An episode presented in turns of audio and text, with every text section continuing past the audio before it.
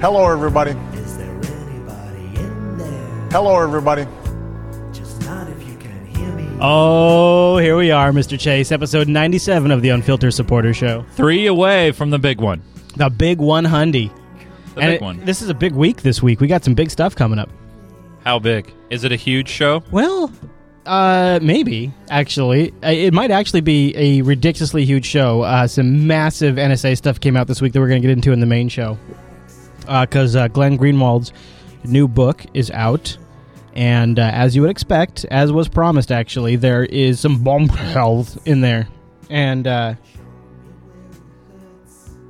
I think you're going to find it all quite fascinating. Are you excited? Yeah. Tell the folks about what we've been doing. I'm sorry, I'm in a coma right now. Food coma chase? Uh, we've been having a lot of meat. A lot of. Go ahead. That was weird. It- the music just stopped. yeah, I soloed your mic for a second because I wanted to Oh. hear your line, see if there's any noise. Oh, okay. No, uh, we had meat t- today, uh, courtesy of the uh, barbecue is tasty webcam, yeah, yeah. and uh, it was de- good. It was delicious. It was delicious. You know, you have some incredible cul- cutlery. You know. Thanks. I got it on Amazon. it's very good. Thank you. Thank you. It's Other good than- for cutting meat. Yeah, Cutting, cutting some meat. meat, Cutting. I like. I like cutting meat.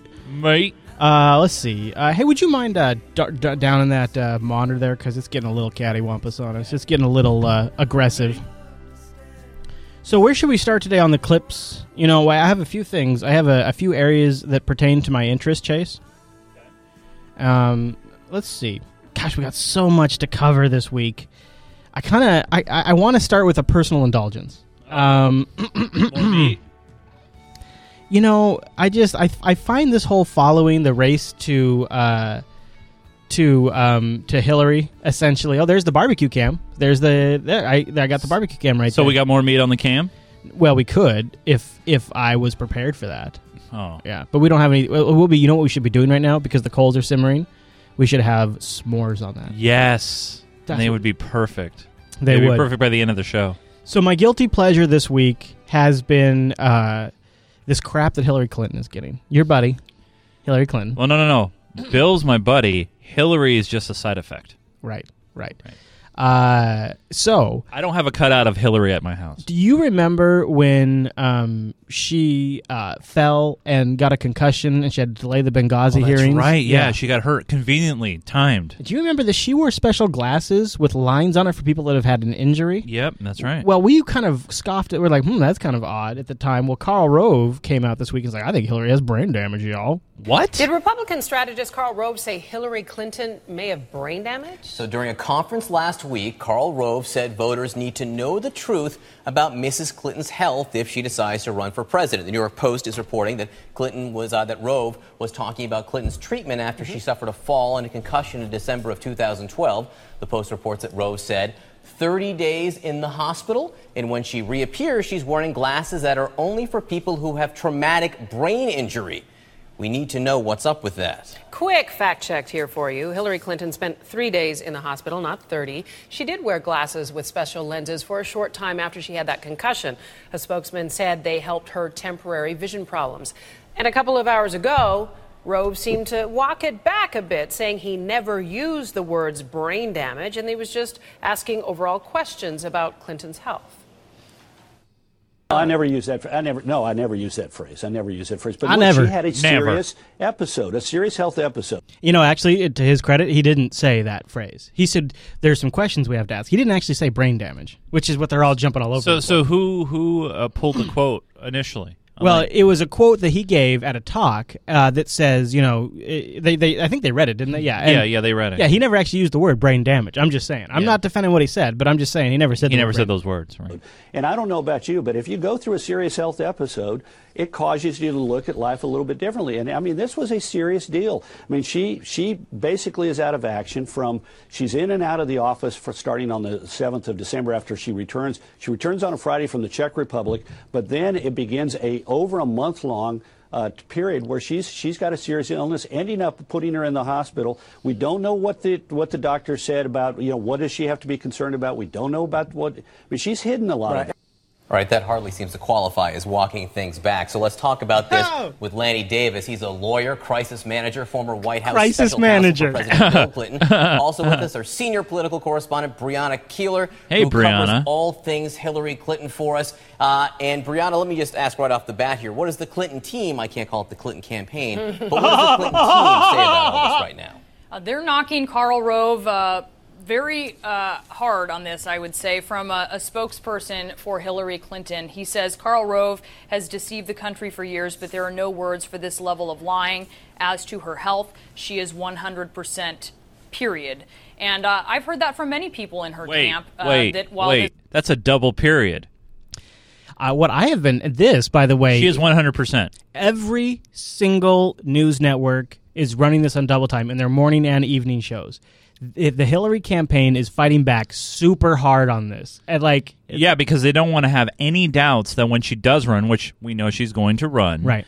that anybody could bring up during the campaign that there's hy- health issues. Do you think the hypersensitivity could indicate perhaps there is some truth to it? She was wearing glasses that have these specific corrective lines on them for people who are having some sort of problem. You know, I don't like to put on my conspiracy hat so early in the day, especially after I had so First- much good meat. First clip of the day, Chase. I know it's it's very early. It's very early for me to do so. Yeah. But you always look at the reactions, right? And the reactions here are really, really strong. strong, Chase. Why? I mean, and why have them so strong? I mean, Karl Rove have gone out and, and said things for many times, and no one has reacted this strongly. So, if you have something this strong in a reaction, it kind of makes you wonder, makes you ponder a little bit, especially when they're running it morning and evening. Yeah, Oh, it even came up on it even came up uh, on like uh, some of just the regular like uh, non-political shows. And I think what's particularly interesting about it is here's what I think's happening. I was going to wait till after the clip, but I'll just tell you now that maybe you could think about this while the rest of the clip plays. I think Karl Rove is a very strategic man. And Oh, he, yeah. and Karl Rove was considered Bush's brain, right? He was considered he, he's the he's people go to him when they need some really clever stuff pulled off for their campaign. Right. So here's what I'm thinking. Karl Rove is realizing that, and this is something I've been realizing too, and so I'm projecting a little bit here, but as we build up to 2016, Yeah. as we get ready for a hill dog run, yeah. there is this massive build up, this this this this something I'm seeing across all media spectrums about um, sexism. Oh, And a lot of stuff that's anti-Hillary is being sort of automatically labeled as sexist. just because she's female, So I, I would suspect that Karl Rove is just like just picking, like picking something else that has nothing to do with gender. and getting the early Savo in before this this whole sexism meme is really built to its full volume. And I and I and I don't mean to demean the sexism issues that are out there. Because they're, like- they're there. just I mean, like- we've heard them. That just the Obama campaign often would paint people who disagreed with him as potentially racist. They wouldn't Right. say they were racist, but they would ask the question, are they being racist? Now the Hillary campaign is going to play the sexism card because that works so good for the Obama campaign. It just makes good marketing sense. That's that's how these guys think. So I think Karl Rove sees the way that tide is going and says, "You know what I'm going to do? I'm going to get these questions and I'm going to get this conversation started right now before I'm going to get labeled as a sexist." Yeah, but starting it this early in the process, though, really, this is really early. I mean, this is like I- I- unprecedented early. Well, I mean, they've already it's already been going. I mean, this this Yeah. this is big Well, money it, now. well, it is a perpetual circle jerk, an if you will. Yeah, it's a whole So entire industry. Think of right? that as we play out the rest of this clip. Yes. This was a a serious episode at the time uh, of concern that at this moment her health is is very good. There you go. That was the rest of it. So they're just saying this is Hey, special trivia. Did you notice who the co-anchor was? Dude, uh, uh, what's her face from Tech TV? Yeah, uh, yeah, uh, wow, yeah. I'm blanking on her name Uh, right now. ZDTV, Tech TV. Come on, you know who she is. Uh, I you know who do. she is. Uh, I know Michaela, who she is. Michaela Pereira. Wait, wait. I got it. I got it. Yay! Look at Yeah, me go. Michaela Pereira, formerly of uh, of the Fox affiliate in Los and forty Angeles. pounds later. Uh, all right. So uh, your good buddy uh, Clinton comes out and says, "Oh, look, she's in great shape." no, she's doing pretty good. Hillary Clinton hits the speaking gonna circuit talk without to Wolf. mentioning the political firestorm swirling around her, but her husband did. Yes. Mrs. Clinton addressed the American Jewish Committee uh, Forum in Washington, D.C. today. She did not respond to Republican strategist Karl Rove's comments that she may have suffered a serious brain injury. But here's what Bill Clinton said about his wife's health at a different event here. She works out every week. She is strong. She She's is. doing great. Doing great. As far as I can tell, she's in better shape than I am. She certainly seems to have more stamina She now. has more cheeseburgers. and uh, there's nothing to it. Right. It it. I didn't even. I, I was sort of dumbfounded. Right. They went to all this trouble to say that she had staged what was a terrible concussion that required six months of very serious. Now, to his point uh, here, what he's saying is back during the Benghazi hearings, the Republican conspiracy was, oh, she's faking it. She's faking it to avoid uh, having to go to these hearings. Now, now that it's not only was she not faking it, but it was way worse than she was telling us. I, it's it's a big flip. work to get over. Right. Something she never lowballed with the American people, never tried to pretend didn't happen. Now they say she's really got brain damage. You think they're Oh, just if she to? does, then I must be in really tough shape because she's still quicker than I am. Oh. well, because you know I need to stay married to her. Because if I don't, I, I just need to get back in that office so bad. I want to be the first man. So bad. I need to be in that office right now. It, oh, I miss I- it so much. I miss the bowling alley. I, I miss, I miss it so bad. Uh, all right. Okay. So we got a lot of drone stuff. Drones. But I think we only have one uh, Ukraine story in the pre-show, so why don't we get that out of the way right now? Vlad takes his victory lap in Crimea. Let's play Growing that. tensions with Russia and a massive show of military might this morning, similar to the Soviet days. A huge military parade as President Vladimir Putin arrives in Crimea weeks after it became part of Russia again. ABC's Terry Moran is right there in Crimea with the story. Good morning to you, Terry. Good morning. President Putin has just arrived in this historic Russian naval port. Until a couple of weeks ago, it was part of Ukraine, now claimed by Russia. This is a day of extraordinary personal triumph for Putin in the face of Western sanctions and criticism. He's taking what amounts to a defiant victory lap. Now, that may be very well true, but let's keep in mind that the people in Crimea voted for the separation. They wanted to be annexed by Russia, Overwhelmingly voted. like by a huge margin. Yeah. It was not no twisted elections. Right. It was legitimate, and, they voted for it, and they wanted it. And it. even if there was fraud, the overall majority was so strong that it really is sort of irrelevant. And th- and and now, is did did did Moscow have a hand in that vote? Likely, Yeah. sure, why not? But the way this article, the, the way this news piece is is framing this is it, it was literally all the masterstroke of Vlad, and now this is and that he stole Crimea, and now yeah. he's And he's now he's coming to strut. and now he's throwing it in our face that he got it.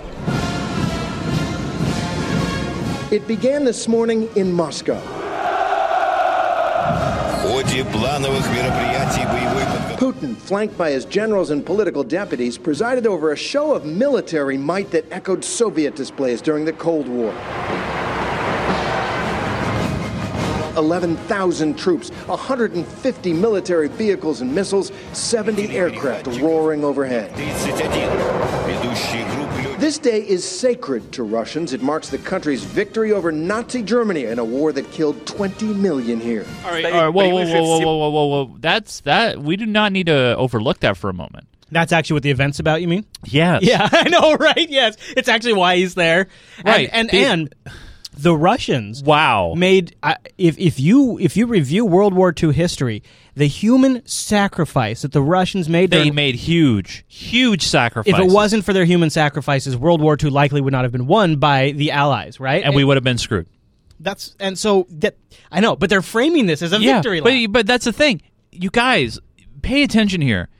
The whole story was set up in the very beginning as Russia's victory lap. okay? Russia's victory lap, Chase. That that how how dare they come into Crimea and take it over and, and make it a part of Russia? Right. That's that's the whole premise of the setup. Wild Putin. And look what they're doing. They brought in 15,000 troops and 70 airplanes and missiles and people on the ground. Right. But really, what it's about? It's about reflecting on their history of a major historical event. Right. And and something what, we could do a little more of, right? Too. And what ABC News here is doing, I mean, gosh, you guys, I hope you're paying attention. We will protect Russia, its glorious history, and first and foremost, we will serve our homeland. Putin told the adoring crowd. He is riding sky high right now, even presiding over a Russian missile launch. Part of rare nuclear weapons exercises yesterday. But for all his chest thumping and defiance, Putin seems to have stepped back from these armed forces. pro Russian separatists in eastern Ukraine who are planning an independence referendum on Sunday, even though Putin has now called for it to be canceled and claimed he's pulling back Russian troops from the border. So those those facts right there don't overall fit the narrative that they're pitching here. So Putin publicly says don't hold the referendum, uh, says he's pulling back the troops. Well, that could still be debated if that's actually happening or not. I, again, I, I feel like I need to reiterate this every few episodes. I am not a Putin fan. I am not Mr. Moscow over here that just loves everything they're doing. Right. He's a bad guy. Him and his cronies are sucking Russia dry. He he's probably been illegally elected from the most I can tell. I mean, he's a bad person. Yeah. Right? Yeah. So is every other politician we deal with. That's right.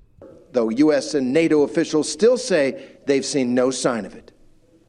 While other parts of Ukraine remain deeply divided on the edge of civil war, this city is strongly pro Russian. They feel they have come home to Mother Russia. And to the people here, Vladimir Putin is a hero. You see the uh, warships in the background there? But those are Moscow's. I'm just yeah, saying. Yeah, I mean, they're there for historical reflection. They're there for historical celebration, and it was kind of twisted. Yeah, it was, wasn't it? Yeah. Yeah.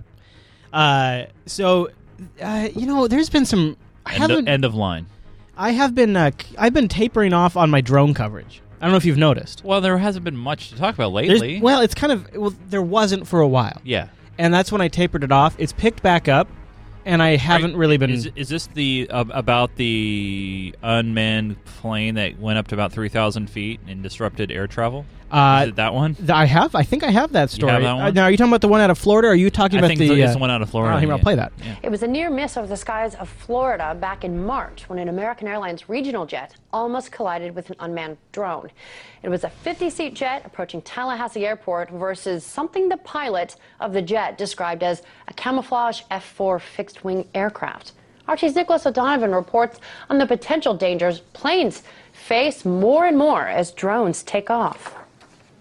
That drones are more and more frequent in American skies is a fact. For instance, the US law enforcement is greatly expanding its use of domestic drones for surveillance purposes. The Federal Aviation Administration, the FAA, knows that this is a growing problem and is acting in consequence. But, but as it frequently happens with uh, new technologies, or in this case, new industries, there are no specific or no tough guidelines yet. For that, we'll have to wait till September 2015 when the FAA will set the new rules for drone uh, flying. Uh, by the way, today. That drone shot in particular, by the way, was from Seattle. That was from the Seattle drone footage. Oh, really? Yeah.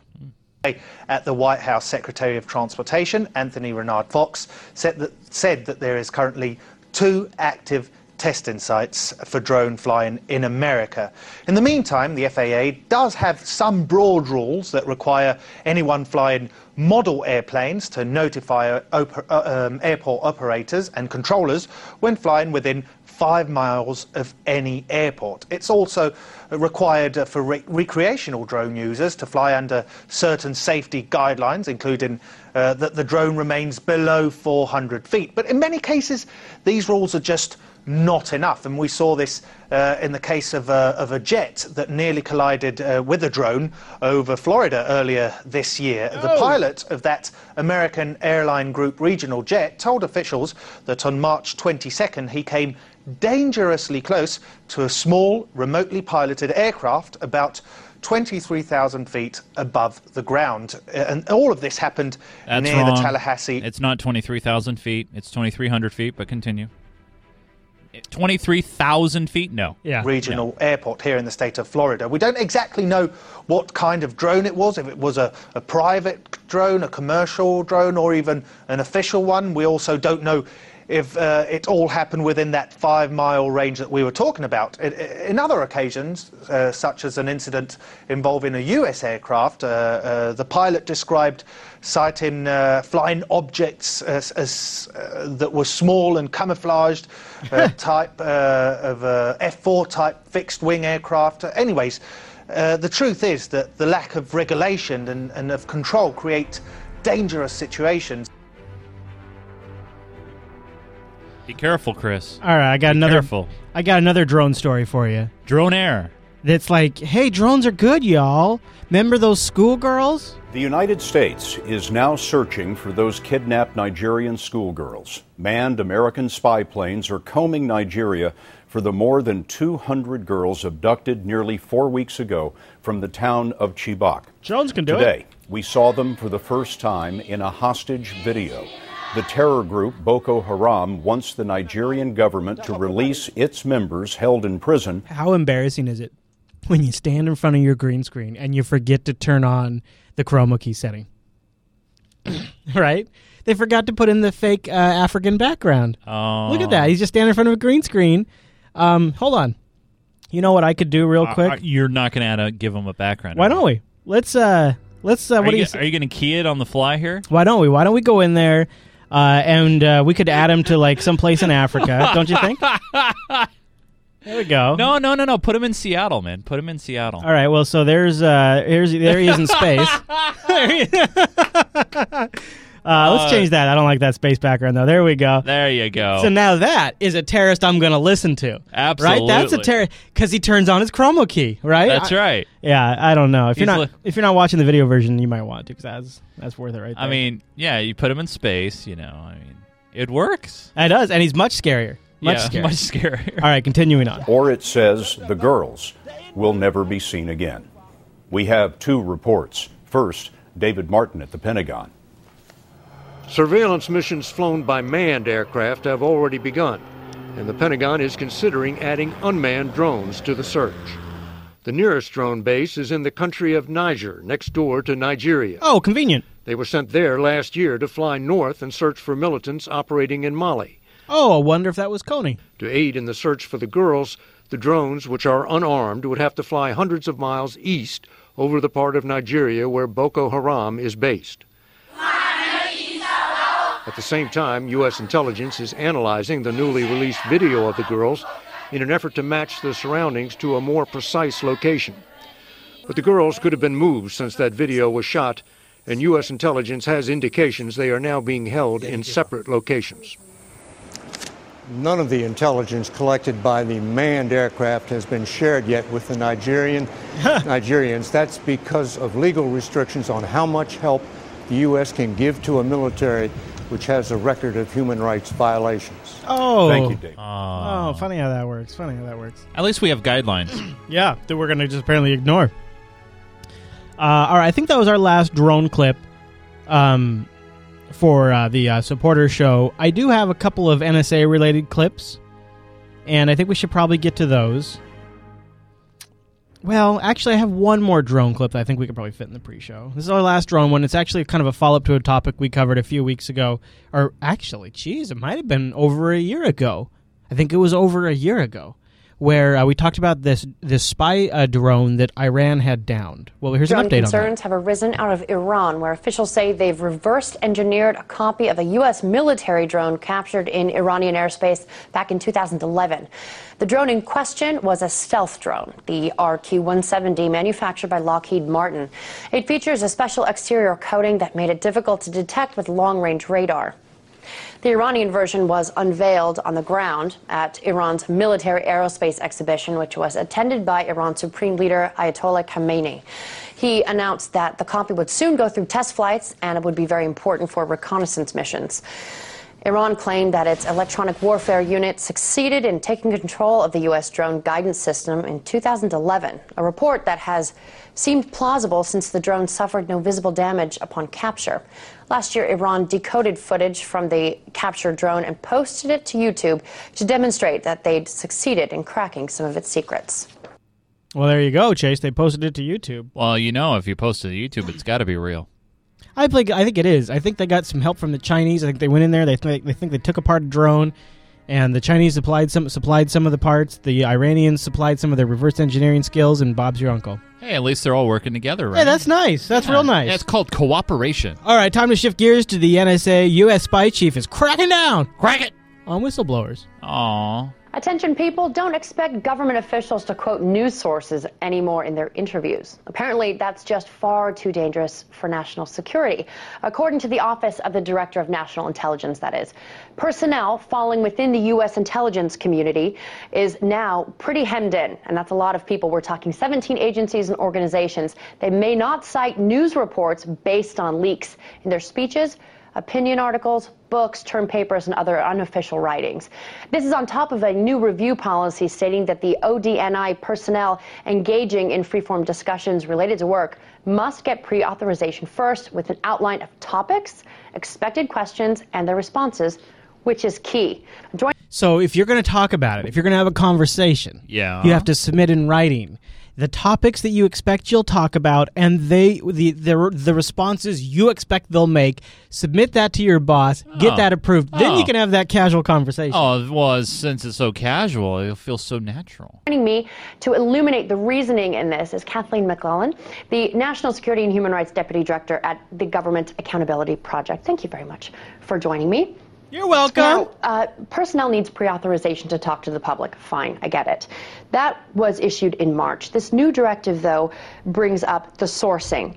It says personnel must not use sourcing that comes from known leaks or unauthorized disclosures of sensitive information. Okay, there. But the use of information in a public uh, publication can confirm the validity of an unauthorized disclosure and cause further harm to national security. Now, especially regarding leaks, this information is already out in, in the public in most cases. Is there really a danger to national security? I mean, it's really hard to see how there is. It's fascinating in the intelligence community that there's this notion of it can be public yet still classified. And this directive is less about protecting national security than it is about controlling what information the public hears. So there's information in the public eye, and this directive chills employees from discussing that information and fully discussing that information.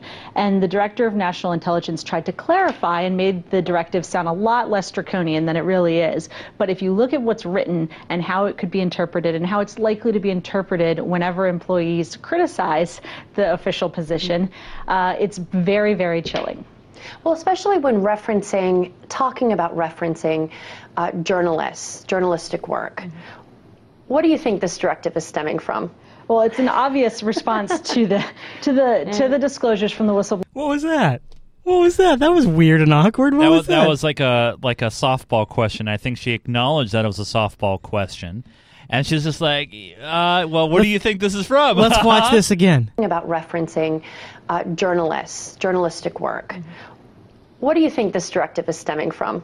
Well, She already was- she was already starting to- to the to the to the disclosures from the whistleblower Edward Snowden, but it's it's completely misguided because instead of using this as an opportunity to engage with the public, uh, Director Clapper has chosen to chill employees and chill what they can say, and instead make sure that the public hears his official position, which is disturbing because his official position has been misleading, and in sometimes it's been outright false, like when he lied to Congress. Very scary indeed. Now, is this setting a, a dangerous precedent, as you've referenced, uh, you know, untrue, untrue statements to Congress and so on? Uh, as you say, chilling employees from making disclosures and using, you know, tools like this, saying you will have uh, punishments rain down on you, et cetera, et cetera. It seems very dangerous. Well, and it's certainly chilling, especially when it's read with the earlier directive, which said that employees could not speak with the media at all, even informally. So when you have those two combined with the record number of Espionage Act prosecutions brought against uh, alleged leakers who are really almost always whistleblowers, uh, that sends a very chilling message. There you go. That's not too surprising, really. Not shocking at all. Look at this. honest. Yeah. Look at this. That's this week's show notes. You ever thought about printing two sided? You hear that? That's this week's show notes hitting the table. That should be two sided. Yeah, I did last time. I did two sided. You know, the problem is I start getting all flip flappy. Flip flappy. Yeah, yeah. Uh, all right, I got a couple more clips to get us, and then we're gonna start. We got to start the show. We got to get going. Word. but I got a couple more things we need to talk about. Okay. Give us a little more context for today's show. Word. So uh, why don't we uh, take a little look at uh, Glenn Greenwald and his work? I got a longer clip. Maybe we'll save it for uh, the supporters to download from the sync.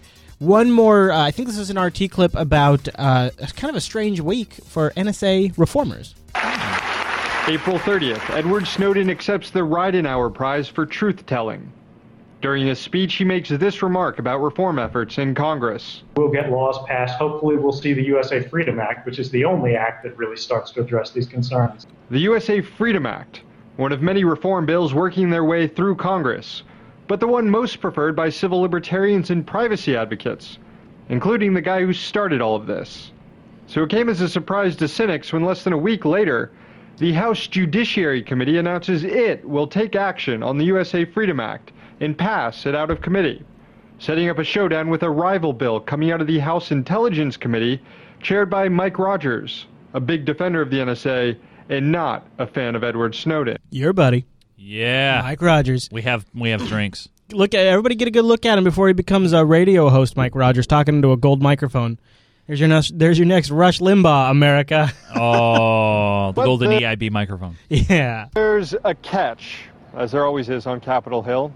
In order to secure enough votes for passage, the Judiciary Committee guts the USA Freedom Act. Oh. And they replace it with new language, rolling back many of the stronger provisions Oh. reigning in the NSA. Oh. For one, the new USA Freedom Act no longer contains an explicit prohibition on the backdoor search loophole, Oh. which Senator Ron Wyden warned was the NSA's ability to spy on Americans whose communications had been incidentally swept up into the NSA's massive foreign intelligence databases. Hey, wait a minute. That's us. No, no, no, Chris. They, remember, Chris, they don't care about you. Oh, okay. Woman Zoe Lofgren's efforts to remove the loophole failed. But both Democrats and Republicans on the Judiciary Committee praised the new USA Freedom Act and declared that it at least does one thing. This committee now stands poised to end domestic bulk collection across the board. But does it? Yes, the bill moves the holding of call records back to the telecoms.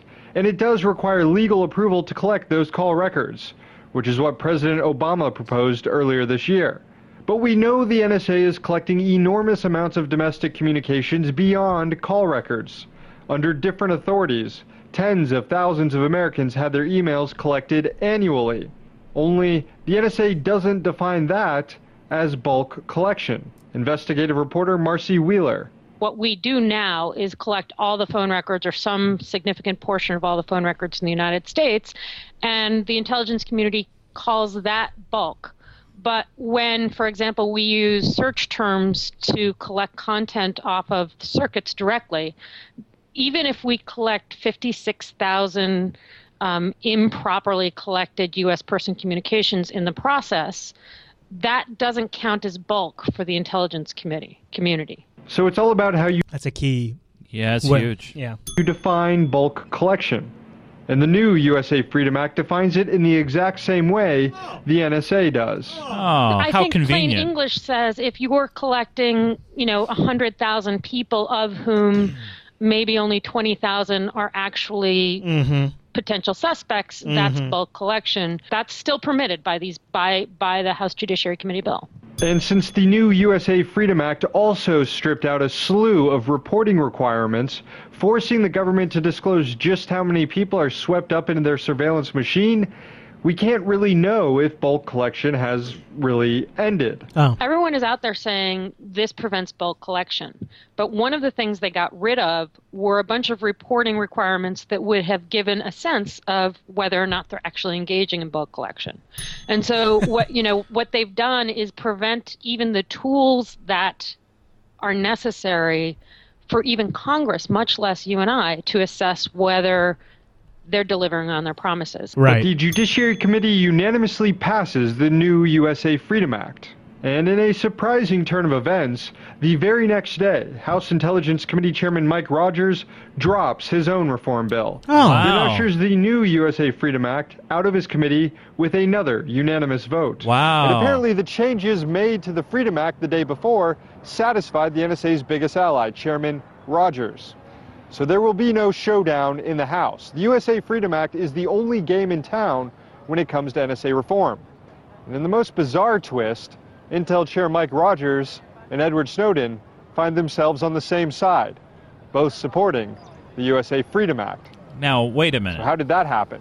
The way these bills Does Snowden endorse the new Well, I don't know. Freedom Act or the one that as it was written Yeah, back I don't know. when? You know, and I also uh, I would That's a assume it's huge the, difference. I would assume Yeah, it's me- the me too. Yeah, Yeah. the latter. So that's a little Um, bit of a spin by RT there. That said, Yeah. nobody else is covering this. I mean, props to RT for Yeah, properly at least covering at least they're talking about it, and, right? And this Yeah. sucks. Yes. So let's play out because maybe they're about to talk about the Snowden thing. bills this bill was pushed through was all about ensuring that nobody like Justin Amash and John Conyers did last year, nobody could use the NDAA, which you can make amendments to very easily. No one used that to push through real reform, and also to to to prevent people from using the expiration of the Patriot Act next year to push through real reform. So what Ah. they what the, one of the things the way the bill getting pushed through Right. did is completely remove all the leverage that the reformers had by design. With 150 bipartisan co sponsors and no competing reform bills, the USA Freedom Act is poised to pass. It's just up to House leadership to schedule it for a vote. But there's still much to be desired for NSA reformers. There's nothing in the bill about indiscriminate spying on foreign populations. There's nothing about the NSA breaking encryption standards. And there's nothing about the NSA's use of executive orders to do things like break into Google and Yahoo data links. Still, it's better than the status quo, which is why the NSA reformers will likely accept this small victory alongside Chairman Rogers and live to fight on. On Capitol Hill in Washington, D.C., Sam Sacks, RT. Well, thanks, Sam. Um, wow, this is a perfect song for this. Perfect song. So isn't it interesting how what the politicians do is when they see public uh, support is forming around something, they all kind of get behind that one thing because now the narrative is out there about the U.S. USA Freedom Act, And then people are under And they the guise- bastardize it. Yeah, and then people then are under the guise that they feel that hey, guess what? Uh, we made a we made a difference. We made a change. When in fact it hasn't happened that way, Mhm. and then uh, people are under this illusion that it is. And like their Skype guest pointed out, instead of actually forcing something through with the with the power of like you need to pass the NDAA, so we're going to attach something that you hate, but since you have to pass the NDAA, you're going to do it. Or instead of using the expiration of the Patriot Act to rally around this issue, now they've they've they've totally sidestepped all of that and got this lukewarm. Yeah, fix which it. is which is not enough. It is obviously not enough for us. No. But it's going to be enough for people and politicians to go back home to their constituents and say, "Hey, guess what? I, I made a difference. I made a I made a dent in this." And then people are going to be so gullible to feel like that it is when it's not. I have That's one. the sad part. I have one more clip. Yeah. It's a long clip. Long like it's Glenn Greenwald talking about the impotence of the U.S. media, and the thing is, it's like it's. Well, we it- already knew that though, right? I know, but it's just so good because it like reinforces all the reasons why we have a supporter show. And Oh, but it's really long. How I'm long? Let me see. Uh, If it's under three minutes, uh, let me see here. Let me see here. It is uh, six minutes and twenty. Ooh, too seconds. long. Yeah, it is. Too It is long. too long. You want me to play a random sample? yeah, let's I'll play a random sample. Let's uh, let's get a little uh, clip from Random. Democracy Now. generals and their ability to do that. But the claim is made all keeping as Iron Albert using in the party. Oh, I'm- He said he was I'm backing it up right did. here. The same exact things were said about him. In fact, Nixon officials went before Congress and accused him of being a secret Russian spy. They said that he put lives at risk. They said that people were going to die as a result of these disclosures, that he was a traitor, that he was uh, engaged in treason, all of which have been proven He's talking about the Watergate whistleblower. to be utter fabrications. And every single whistleblowing event that has happened since then, including the 2005 NSA story, in which someone in the Justice Department told the New York Times about that program, the blowing the whistle on Abu Ghraib, and the torture program, and the rendition program, what WikiLeaks and Chelsea Manning did, the same rhetoric is constantly invoked, which is if you shine a light on what we in political power are doing in a way that we haven't authorized you to do, you're going to have blood on your hands. I mean, there's an obvious irony to being accused by a U.S. general who served in Iraq, of all places, of having blood on your hands or resulting, causing the death of innocent people. Nobody could ever surpass Keith Alexander and his fellow generals and their ability to do that. But the claim is made all the time reflexively without any evidence um, because in reality, the only thing that has been harmed by the disclosures is not the lives of innocent people, it's the reputation and credibility of people like Keith Alexander. And see I actually, I think I might not agree with that. I think there actually has been substantial damage done to the United States because of Snowden's leaks. I'm going to Oh, talk about it absolutely. today. Yeah, I'm about it. absolutely. All right, that'll be our topic. The rest of that clip where he gets into the impotence of the U.S. media is in the pre-show folder. If you have the Unfiltered Supporter Show sync, go grabs it. It uh, it's a, it's a it's, it's worth watching. If we had a little more time, I would play it. I'm trying not. To, I'm trying to keep the supporter shows under two hours, just so that way you guys don't avoid them. all right, Chase. I think we're all set. It's- It's my turn to do the intro, isn't it? Well, how about Yes, that? it Look at me being fancy and stuff. Hmm. hmm. Uh, but uh, but uh, but uh, big announcement today. Huge, huge, huge announcement. Today. Huge. I, I think I have your screen. You want to frame it real quick? Here, let's use this here. Bring up like the bring up the page. Yeah. And this is your shot right here. Yeah, that's looking good, Chase. That's looking real good. Yeah, Chase, that's looking real good. All right. Okay, chat room, don't forget to bang suggest as these shenanigans go on. We need them. We need them so bad. Uh, about three words or so, something if you saw it in a few weeks. Uh, and I'll give you a little hint. It's probably going to be NSA related because we got a S ton of NSA updates.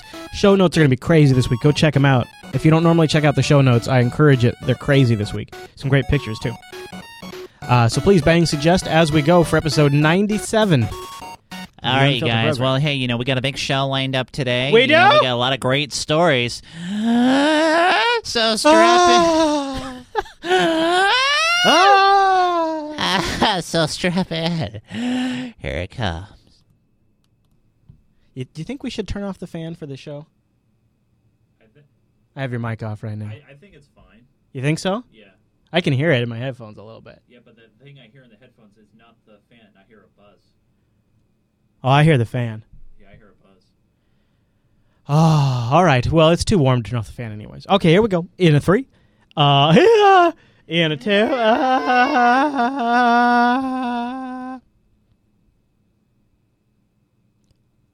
This is Unfiltered, episode 97 for May 14th, 2014.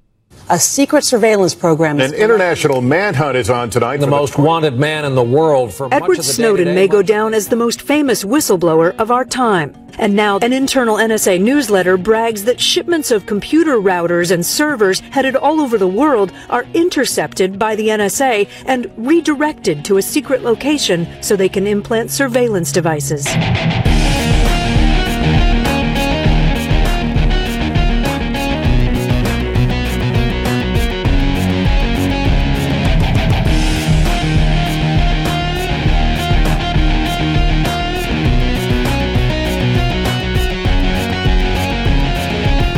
Hi, everyone, and welcome to Unfilter, episode 97 of Jupiter Broadcasting's weekly show that's distracting you from all of that TV you shouldn't be watching.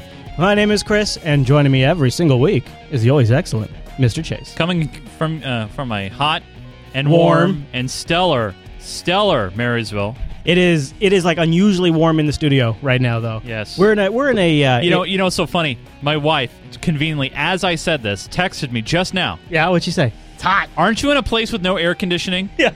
Are you dying? Yeah. yes, yes, we are. It is a hot and sweaty unfiltered today. Uh, but you know what, Chase?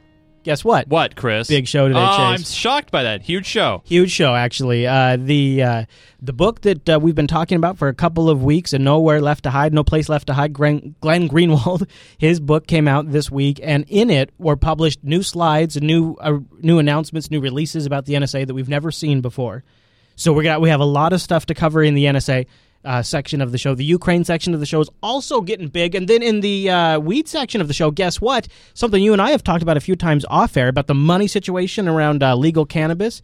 Well, it looks like Colorado might have a solution for that. So- Ooh, finally. hell of a show. Which we kind of teased, I think, last week. Uh, Maybe. We did tease a little bit. So, No Place to Hide. It's the new book that came out yesterday by Glenn Greenwald. It's on the NSA's sweeping efforts to know it all.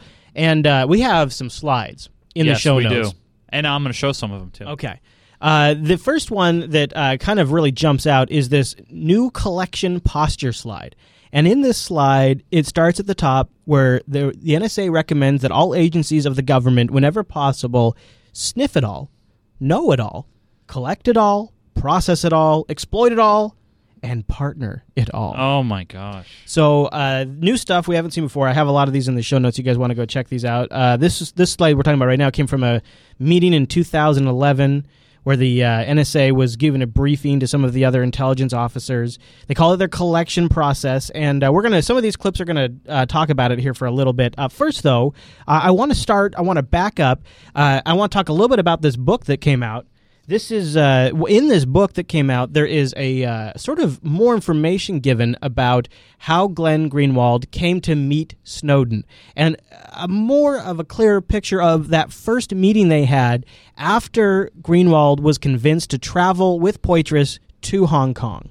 He had picked a place on the third floor of this hotel, which was a public space for conference rooms, which, as he described it, was sufficiently out of the way so that we wouldn't be viewed by a lot of people. There wouldn't be a lot of human traffic. And then at maybe 10:21, a minute after we got there, um, I heard the door open.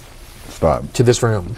So you know his name, but you have no idea what he looks like. But in your mind, you must have had an image, at least in your mind, of what you thought this person was going to look like. Oh, right? definitely. I mean, I I had a very distinct image that he was in his 60s or 70s, that he was very kind of senior and world weary. So and instead, This is kind of interesting to get in Greenwald's head here because you know he, uh, if you read the book, I'm I'm about uh, three three or so chapters into the book, Okay. and um, they talk about like the ongoing series of chats that Snowden and Greenwald had over OTR off the record chatting, and uh, through these chats, you know, uh, Greenwald walked away with the impression this was a very wise person. That was, you know, probably in their 50s or 60s even. That they were maybe a senior level because of just a tiny, tiny bit of tease that Snowden provided Greenwald and Poitras before they came over was so massive that they thought for somebody to have this level of access, they must be a senior executive. So when they met a 29 year old guy with stubble, A con- goatee, uh, and a contractor. they Not- thought, yeah. is this legit? Instead, I into the room holding a Rubik's cube. Um, when he walked into the room, I didn't want to turn around and seem overly eager. So I just sort of stayed in the position I was at, which was staring at the back wall where there was a mirror. Um, and I see this figure approaching us, and I actually saw the Rubik's Cube in the mirror. And so when he got near us, I turned around, and standing there was, you know, this kind of scrawny, pale, awkward looking, um, you know, computer geek kid. I mean, he was Oh. 29, but he looked much younger. You ended up going up to the room. Right. He invited us back to his room, um, and, and And it's funny too. He tells, uh, he's like, uh, "Come on up." He's like, and he's as they're getting closer to the room while they're riding the elevator. He's like, "So, before we go in, I want to apologize about, apologize about the mess. This is actually the first time I've left my room in three weeks." Mess too, right? he he he it was a complete mess. There were room service trays piled up. Um, there were clothes strewn about everywhere. It was a nice room. It was a nice hotel, but it was a, a very small room. He yeah he he demanded that to look at our, our cell phones. Um, he insisted that we put them in the refrigerator. So this was something that uh, Snowden, on all occasions, all meetings, he said, you know, disable, remove the battery from your cell phone. If you have an iPhone or a phone where you cannot remove the battery, don't bring it with you. Don't turn it off. That's not sufficient. You need to either pull the battery. So, of course, Greenwald thinking, you know, oh, Snowden's just being over paranoid, you know, because Greenwald's not all in at this point, right? He hasn't taken Right, the red pill. He's, he's re- Yeah. That's a great analogy. Yeah, you're right. So uh, he's like, okay, this guy's just being paranoid, and my iPhone doesn't even work here in Hong Kong, so I don't need to worry about them snooping because it doesn't even work. And Snowden's like, actually, they can still do it. Put it in the freezer. So he puts it in the minibar fridge because that gives it sound isolation. So even if they turn on the mic, they won't be able to hear much. because the the way in which the refrigerator is sealed prevents the audio from being detected by the the cell phones. And so we pretty much instantly got right down to it. And for me, that meant getting all my questions answered. They talk about in the book that uh, as uh, as they start like at this point uh, when they so they get in the room it's very awkward because Greenwald's like is this the guy? Is this legit? Have I just been duped? Uh, and uh, they really haven't talked much yet and and Laura Poitras pretty much just immediately starts setting up her camera because she's a documentarist. So she starts setting everything up getting ready and so she's okay cameras are rolling like within the first few minutes of them meeting him. And so Greenwald just goes right into an interview mode and just starts asking him questions for five to six hours straight. They didn't stop for water. They didn't stop to piss. They just kept Just talking. got it all out. Yeah, and they went through all of it. Like a like an Oprah interview crying session. Very much so. So here's some of the new details that come out in uh, Greenwald's new book. It's been almost a year now since journalist Glenn, Glenn Greenwald. See, I screwed up earlier too today. You know, you know whose fault it is. It's it's Adam Curry's. It's Adam Curry's of the No Agenda Show because he says Glenn Greenwald, and so that's what she just says. That's what I've been saying. And I did it earlier. excuse God, me, wrote the Adam. first story revealing leaked documents from Edward Snowden. Since then, there have been countless revelations, both large and small, about an ever pervasive surveillance network. Today, Greenwald is giving his own account of how the former NSA whistleblower was able to release thousands of classified documents on a powerful intelligence community, all while evading authorities. It's all laid out in Greenwald's new book called No Place to Hide. And coinciding with the book's release, Greenwald has released a trove of new NSA documents. What do you think about Greenwald making a book like this and making a buck off all this? I mean, at one point I'm like, hey, this is his this is his business, this is what he does. But the other time I'm like, I feel like the revelations have dried up recently. And like the Intercept has gone nowhere. His new site that they started with uh, with the uh, PayPal guy, the Pierre uh, Amadar, whatever his name is, Right, yeah. it's gone nowhere. And it, and obviously he's been working on this book for a while. And now it's like if you really want all the details, well, actually, guess what? Guess what Chris has in the show notes? Chris has a link to a PDF in the show notes that's all of the NSA revelations in oh, one. that's nice. Just Yeah, one doc. It's like 100. No, Greenwald made it available, but I just linked to it. It's like 112 pages But long. it's just one nice doc. My favorite slides are in the show notes, though. Very much worth checking out. We're going to get into some of it here in just a second. Uh, but I, I, I wanted to put that out there for general uh, feedback. If you guys go over to jupiterbroadcasting.com and click the contact link, let us know what you think about Greenwald making money off of a book like this. He's on full press tour. He's back in the U.S. He's on the speaking circuit. He went on the Colbert Report. He did a debate with Michael Hayden. Oh, something else this book kind of shed some light on is why Michael Hayden, who was the director of the NSA at the time of 9 11, who oversaw the implementation of this domestic surveillance program, it kind of comes. One thing this book is really good at is it, it sort of establishes how what has happened has been in has been building momentum since 2004. Like there has been a, one series of events after another that have led to, to to all of these disclosures. It's it's kind of amazing. The book in the first few chapters sort of puts all of the dominoes in places that have fallen to bring these people's different lives together for this disclosure. And one of the people that's in these threads is Michael Hayden, that former NSA director. And you what you kind of begin to piece together on your own, although the book never quite says this so abruptly, but what you begin to piece together is that the reason why Michael Hayden, that bald, doofy looking guy who wanted to drone Snowden, why he's still in the conversation is because the talking points and the primary architecture of the surveillance program were created by him. And the tone of that first time, the, the first story that ever leaked out about this years ago, the way that crisis was managed was led by Hayden. And when you got to understand something, when you're an elite like these guys are, you're never out of the business. You don't retire. You're never done. When you take on something like this for America, you own that for the rest of your life. As long as you are capable of sitting up and talking into a microphone, you will go on the air and you will defend that program. You will be the spokesperson for that program. You are the face of that program. And this book really brings all of that into focus for you. Job security. Yeah, exactly. Job security. Uh, so I want to talk a little bit about something. So the earlier on, so I, I mentioned that we were kind of building towards this. It's it's it's been, it's kind of amazing how these pieces have been in motion for so many years.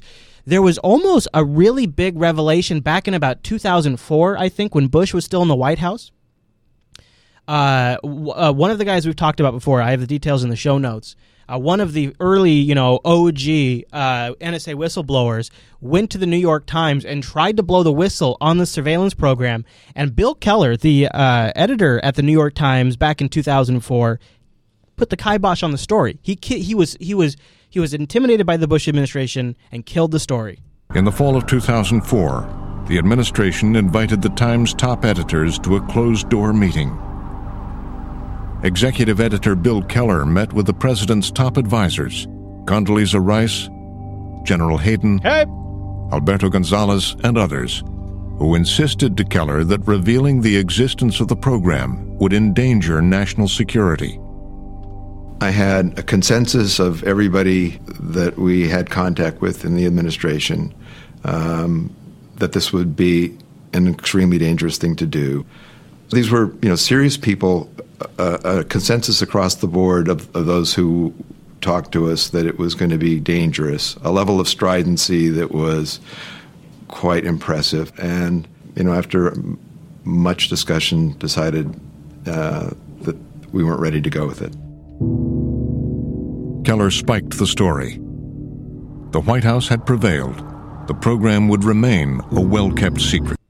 Secret. That was a uh, that was a clip from a Frontline documentary that aired last night. Uh, it's not available pretty much anywhere except for the Frontline website, and it's only part one that came out last night. I I watched all of it like late last night because I wanted to be able to have it all in my head before the show. Yeah. pretty good piece. The uh, the first it's about two, it's about an hour fifty minutes long, so it's pretty long. The first uh, forty minutes, twenty five minutes. If you've been watching Unfiltered since episode fifty four, you know all of it.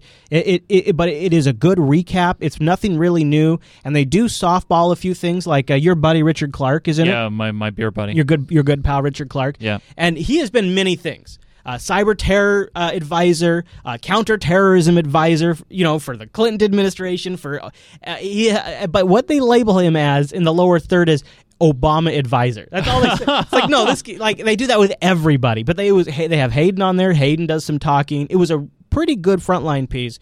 And uh, if I can eventually, I'll grab the whole thing and I'll toss it in the uh, Unfiltered supporters thing because I think you guys would really like to watch it. But if you want to watch it right now, just go over to the Frontline website and you can watch it in Flash. Uh, all right. So uh, one of the slides that Greenwald showed was that collect all, and here's a little info on the collect all. And one of the things they do with these with this in this slide they talk about is uh, one of the slides that came out is this ability uh, for the Prism program to be used with just very simple search queries. You just go in there, you put the email address of any person you're looking for, and then they have a predefined area where you, in a drop down box, you can just choose your justification. And then you, once you select the justification, the search query is executed. This never before seen PowerPoint slide from the NSA says sniff it all, know it all, collect it all. And with this secret form, Greenwald says any NSA employee can search a giant database. All they need to do, literally, is enter the email address, pick from a pull down menu a quote unquote justification that entitles them to do it, and then hit search. Greenwald writes the NSA has been able to tap into Skype video chats, a broad range of Facebook data, even emails sent by people using Wi-Fi on an airplane. The oh. mindset of the NSA is that there should never be a place on the planet that you can go where you are able to evade their surveillance net. Yeah, the great thing about some of these slides too is they boast about their strategic partnerships with Motorola, AT&T, Oracle, Cisco, IBM, Verizon, Intel. Uh, in this username uh, doc, I got it right here, Chris. If it, it's, Oh, yeah, there it it's is. incredible. Yeah, there. So you see, the, there's the global partnerships that they have there. Isn't that excellent? Isn't that nice? Now, here's the, the one thing that uh, you know that story kind of conflicts with the the slide that I just showed. Yeah. Uh, actually, wrong slide. Wrong slide. Man, There's a oh, lot of slides. too many slides. Oh No, my I know. god! All right, here. There's a lot of slides. Um, the justification isn't a drop down. You have to type in a reason first, and then you have additional Oh, justification. So there's two justification fields. But but the, but that's additional, and then like yeah, I guess you could put anything in, ju- in, a, in, a, in a in a regular paragraph. AQI box. and Iran sample. I Yeah. mean, it's just like yeah, it's like anything. And look how like plain Jane this interface Well, is. yeah, too. I mean, you know, yeah. it's a government for you. But Yeah. But man, th- how does that make? I mean, it- it gets under my freaking skin seeing Yeah. something like this because Yeah. it's like, how dare they? Right, it's all stored in a database, but it's not searched until I click that button. Now, Oh. uh, uh, we got a uh, here's a great. Uh, I'm going to break the no video rule uh, for this one clip because uh, the uh, this RT report goes through a bunch of these slides really quick, and it's, if you're watching the video version, this is worth seeing. Among the new NSA documents revealed today by journalist Glenn Greenwald is this very telling slide. It's from 2011, explicitly confirming that the NSA and its partners are in the game of collecting it all. And it speaks to what Snowden and the journalists he's worked with have been warning of all along an out of control spy agency with unbelievable tools that pose a threat to privacy around the world. At one point, the NSA was collecting more than 71 million communications a month in Poland. Poland. Another document seems to show how the NSA has Hey, those are partnered my with a number of American corporations to carry out its collect it all mission, including one mysterious corporate partner since 1985 that has, quote, access to international cables, routers, and switches, and is aggressively involved in shaping internet traffic to run through NSA monitors. Hmm. As a result, the NSA's Fairview program was able to collect more than 6 billion phone call records a month.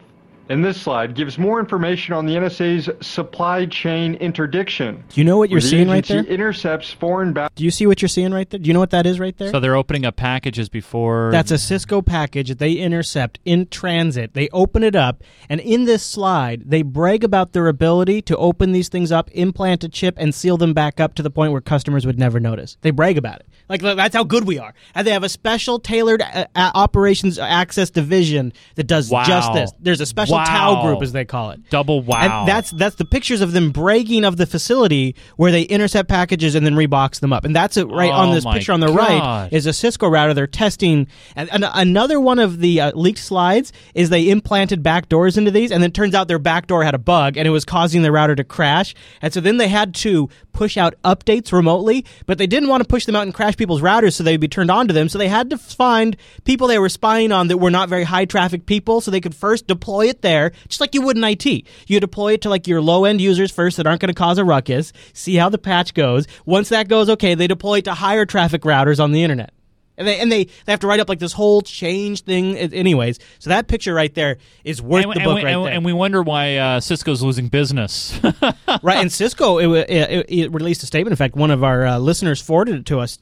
Uh, saying, "Hey, we had no idea this is going on. We I did not bet cooperate with didn't, this. yeah. yeah, because they could just. Inter- they, I mean, maybe maybe UPS or FedEx does. I mean, that's speculation. That's true, yeah. It's Or- possible. or the they US, better. yeah. If they don't know, then what the hell's going on with packages? Right. on computer servers and routers, implants bugs in them, and then sends them back into transit, allowing the NSA to crack some of its hardest targets.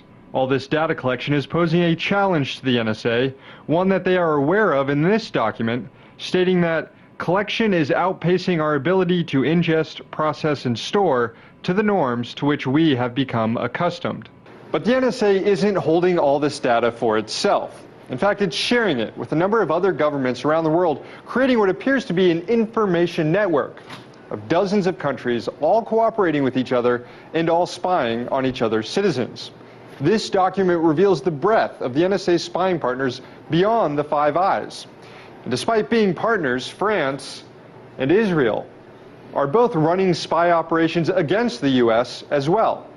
In fact, a national intelligence estimate found that Israel is the third most aggressive intelligence service against the U.S. I thought they're our friends. Yeah, that's yeah, right. Of course, I would like to know who's the number one. that's what I'd like. Number, two, Number maybe Russia and China. I don't know. uh, but yeah. uh, yeah, in the documents, they're like. Uh, in fact, also in the documents, they're like. So uh, we have this relationship with Israel that they're supposed to be. It's supposed to be a two way street, but uh, that partnership is totally a one way street. They're taking advantage of us and not giving us any input. They kind of like have a slide where they're kind of complaining. Also, the NSA's claims that it doesn't engage in economic espionage are further belied by new slides showing the NSA's Blarney program specifically goes after economic and diplomatic intelligence. And this slide, showing examples of PRISM reporting topics, reveals the NSA is interested in Mexican energy issues, Japanese trade, and Venezuelan oil. We know that the NSA targeted Brazilian President Dilma Rousseff. This slide shows the spies bragging about it. Yeah, this is a great slide right here. Oh my God. Where they're like, "Yeah, man, we got in there, we monitored her and nine of her uh, subordinates, and we got all kinds of And information." we got her picture Yeah. and everything. I, oh boy, I bet she sees that. I bet. Could you imagine how angry she is? I would be pissed. I would be like, how? That's yeah, yeah. What? It, I mean, how do you react? Like, Chris, let's say you're the prime Well, minister of what can you Chris, do? Chrislandia. Okay? Well, nothing. I can't do nothing. I can raise a stink. I can try to wall off our internet. I can try to, you know, re- break as many ties with the U.S. as possible. But uh, really, my my recourse is pretty much nothing other than make a s- public stink about it. Wow. Her best recourse would be to make make a big public stink about it. 'Cause Yeah. That's really what she has available to her. Yeah. Meanwhile, new documents shed more light on the NSA's British spying counterpart, GCHQ, and their disruption activities against hacktivist groups like Anonymous. Here, British spies are told the benefits of circumventing traditional law enforcement. Yeah, they uh, so they prefer to go with something called disruption instead of traditional law enforcement, which I find to be interesting. It kind of sounds like they're just. I mean, d- Well, it kind of sounds like they they are knowingly they know that what they're doing is wrong, so Right. they give it a different term and say, "Well, this is more effective because we're not doing traditional methods." And they say here on the slide, they say disruption techniques could save time and money. Well, yeah, because we don't have to go through the due processes, oh, and, and permits and warrants Exactly. and judges, oh. and using their tools to discover targets and then disrupting their communications through either denial of service attacks or, as this slide shows, bombarding their phones with text messages and calls and deleting their online presence. Hey, that would be nice, Now, actually. these are- Just somebody be- wipe you out. Yeah, I mean, wouldn't it be nice? Just if start over. one one day, like you Google your name, no no results found. That would actually be incredible. That would be like in, If they could actually pull that off, that would be amazing. I would pay They for could- that. They I could would sell you- that. You know, Chris, I would I would pay for that service. Just some of the new documents revealed by journalist Glenn Greenwald today. The remaining can be found online as well as in his new book. And there's more documents to come still. In An interview Greenwald did with GQ this week, he said, I like to think of it as a fireworks show. You want to save your best for last. There's a story that from the beginning I thought would be our biggest, and I'm saving that. This will be the finale, a big missing piece. Snowden knows about it and is excited about it. I predicted that. So, I predicted yes, it. Me, me, con- me. I predicted that from the get go. You I did, said, buddy. You I, did. I said that Yep. the best is yet to come. We're gonna and you you said Chris, ah, it's already out there. It's all out Well, because some of this stuff, like we kind of knew there was some kind of interception program. Yeah. We didn't know all of the details on it. We think maybe Dell was involved too. Right, yeah. So some of the stuff he's revealed is just kind of more information on what we've already known. There hasn't been something that's like, holy crap! You're like Prism, man. Yeah. That was huge. Yeah, like, how are you going to top? How are you going to top a three day buffer of everything that goes through the the United States internet? How are you going to top that? Uh, maybe. It'd have to be like it, it. Literally, I mean, it'd have to be like 9-11 or something. It would have to be something that big. Oh God! Don't do that! Don't do that, Chris. no, you can't do that. If you say that on this, sh- wait, that's already out there, right? No, no, no. We we'll just we'll, we'll edit. Can that we out. edit that? Okay. Yeah, we'll cut. Because I mean, if you put that out there, you're gonna get emails. You're gonna be like, Chris, Chris, you're a conspiracy nut. I didn't say nothing. I didn't say. so uh, I'm, we've been talking about Hayden. Now let's wrap up with uh, Michael Hayden uh, in this uh, uh, uh, PBS Frontline special on uh, the Secret State. Uh, or D- I can't I can't remember the title, of it, but it's their it's their most recent episode uh, Right. from uh, the 13th of May. Uh, Hayden lays out here you know, we've been thinking about the Snowden revelations in terms of he revealed the Prism program. He revealed the NSA spies all over the world. He revealed XKeyscore and SIGINT and, and, and all of these love in, you know, all these little things. That's what we've been talking about. But what he actually revealed on a on a grander scale is so much bigger and is over the long term so much more damaging to the United States. And Hayden kind of just simply lays it all out. He broke his trust. He has caused great harm to the United States. And uh, let me characterize this for you. This is the greatest hemorrhaging of legitimate American secrets in the history of the Republic. We, we talk about leakers, right? And, and so the metaphor is water. So how bad was the leak? Was it a cup? Was it a bucket? Was it a barrel? Okay. Well, Snowden's different. Snowden's the plumbing. Snowden has not revealed an American secret. He's revealed the architecture, the tactics, techniques, and procedures as to how America gains other countries' secrets.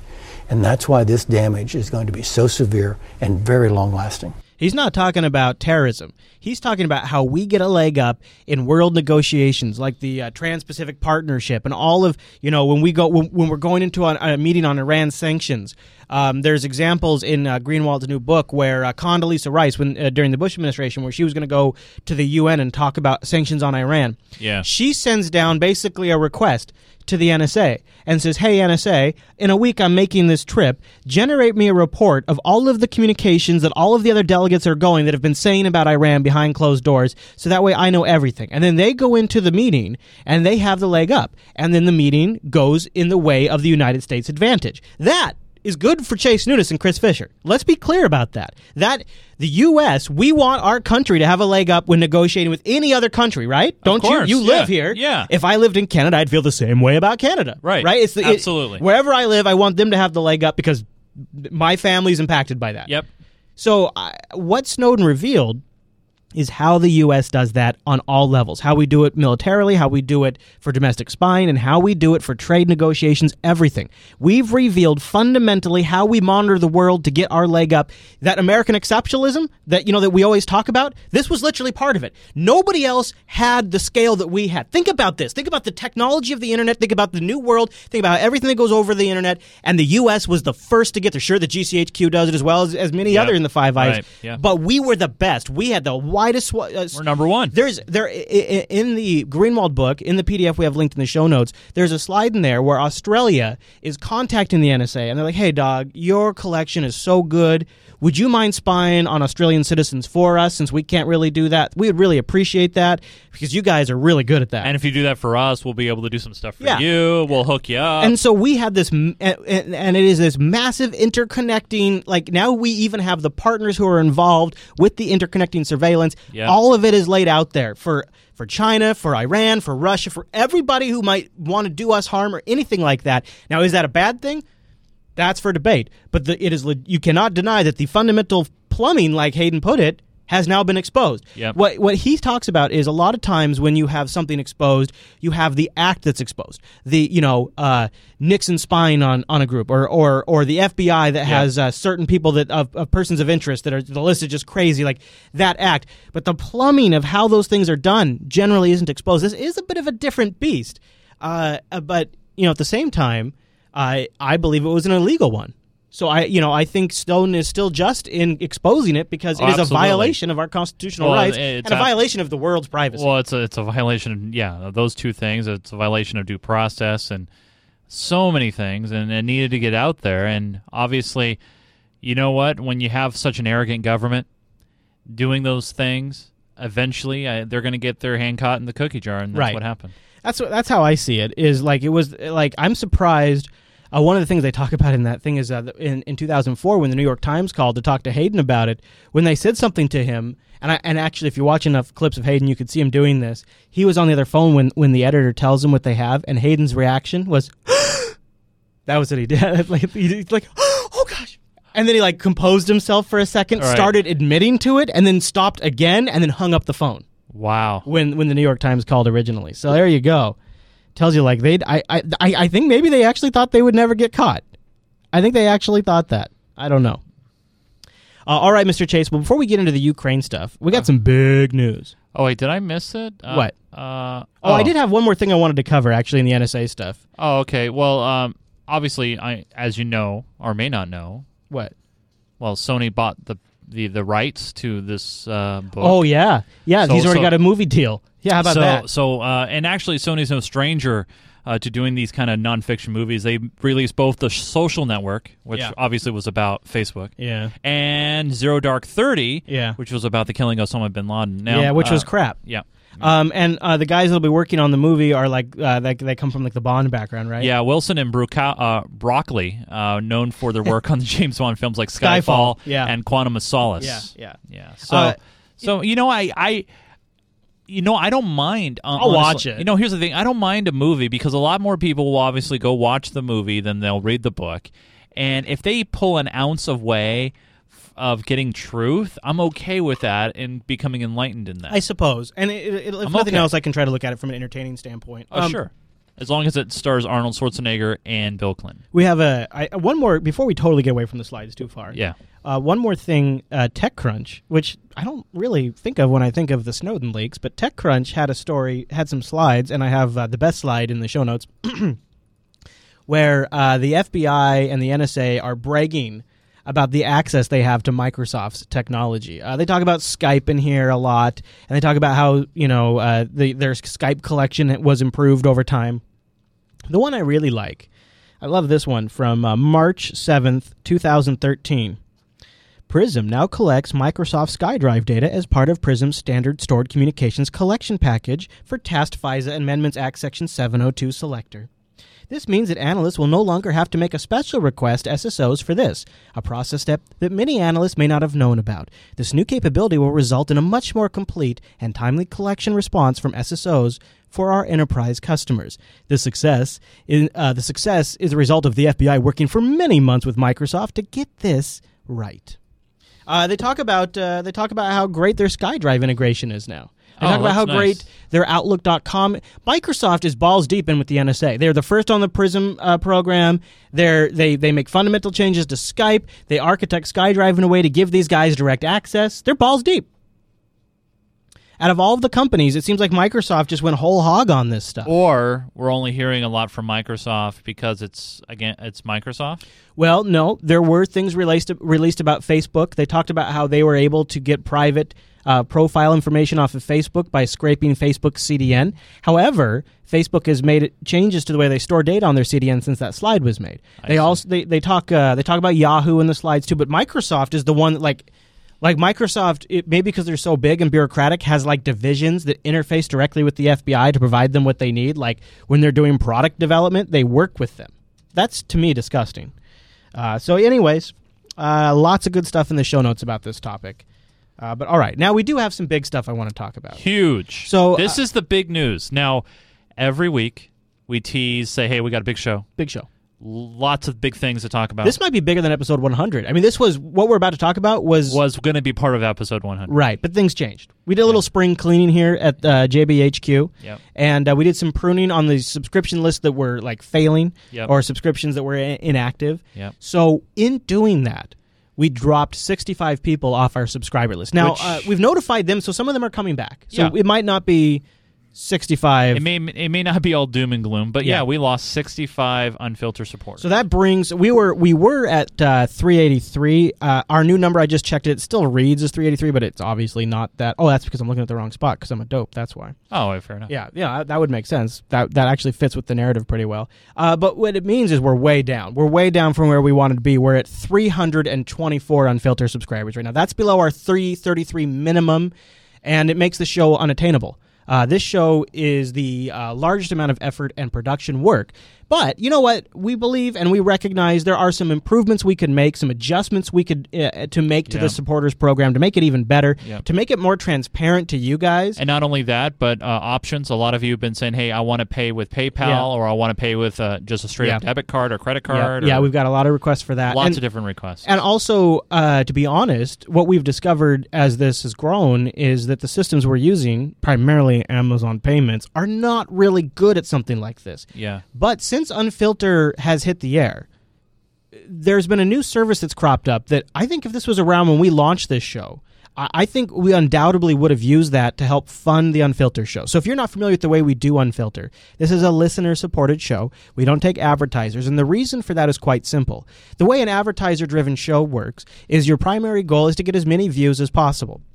For some types of shows, that works absolutely fine. In fact, it could be complementary to the content. I believe that's true for most of our shows on the network. However, for shows that talk about the subject matters that we discuss, that is a very gray area when you're trying to just drive as many eyeballs as possible. I mean, look at what has happened to the mainstream news networks, right? Yep. By, by by being driven by that eyeball number. So what we do is we focus on getting 333 unfiltered supporters, and we're going to set up milestone goals now that you'll know exactly where we're at and what you get for those milestones. And what that means is that that changes our calculus for a show. That changes who we target. We target those supporters. So what we have to do is make a show that is good enough to make the people that are paying us happy. That means we invest in the important topics. We spend our time thinking about making the show really good, not about grabbing clicks. And I think for a new show like Unfilter, it's more important than ever. It's it's it's Yeah, huge. yeah. So uh, Totally. but we have had so many problems uh, with with Amazon payments, especially after the Target credit card breach, where if you change your credit card, it's Target or uh, Amazon cancels the subscription. I mean, that's to be said. You know, when you when you try to do a lot of things on your own, and you know, I I've been there with as well. I, I've done the exact same thing where you know I've tried to handle donations and try to set up different Yeah. tiered levels and stuff. And then what happens is when pe- when people fall through the cracks.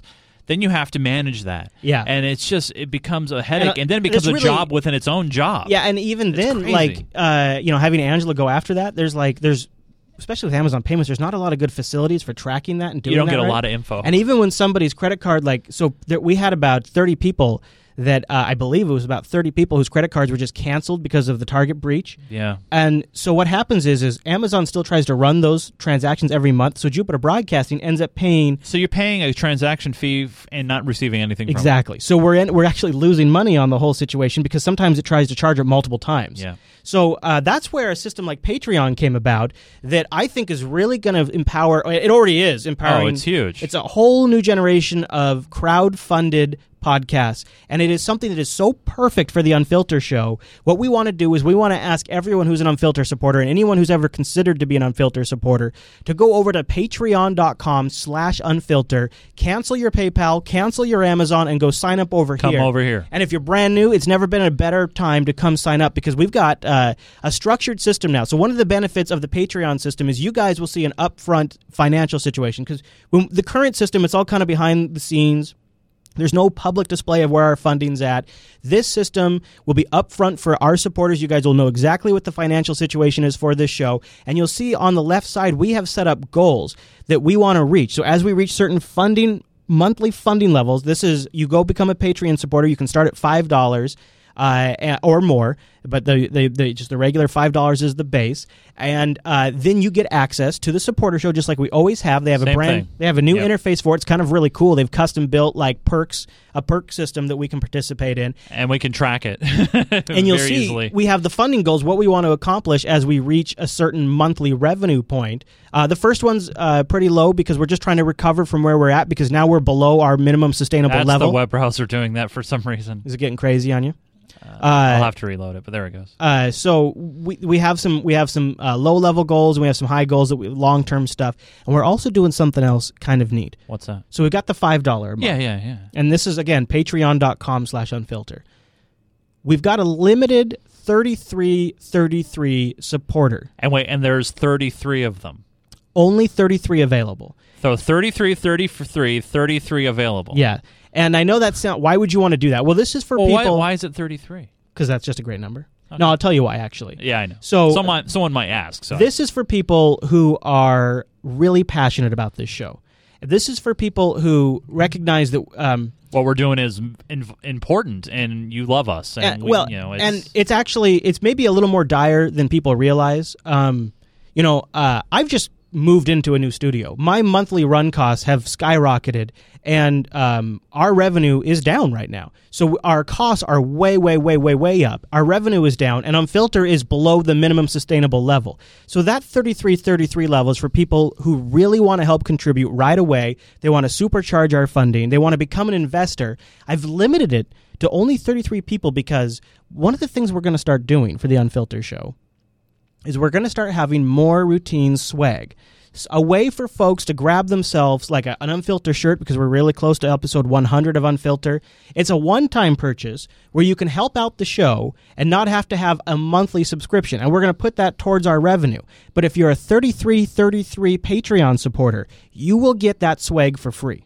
As that monthly membership, part of your executive membership gets you Yep. the swag. Yep. So if we do a shirt, you get a free shirt. When we do a hoodie, you get a free hoodie. If we do a unfiltered beer mug, you get a free beer mug. That's and you can do more than 33 as well, but the minimum is 33 and there's only 33 spots available because Yep. honestly, we wanted to keep it at something reasonable that and when we're mailing out and- swag, and- we can handle. And not only that, but it's an exclusive place to be.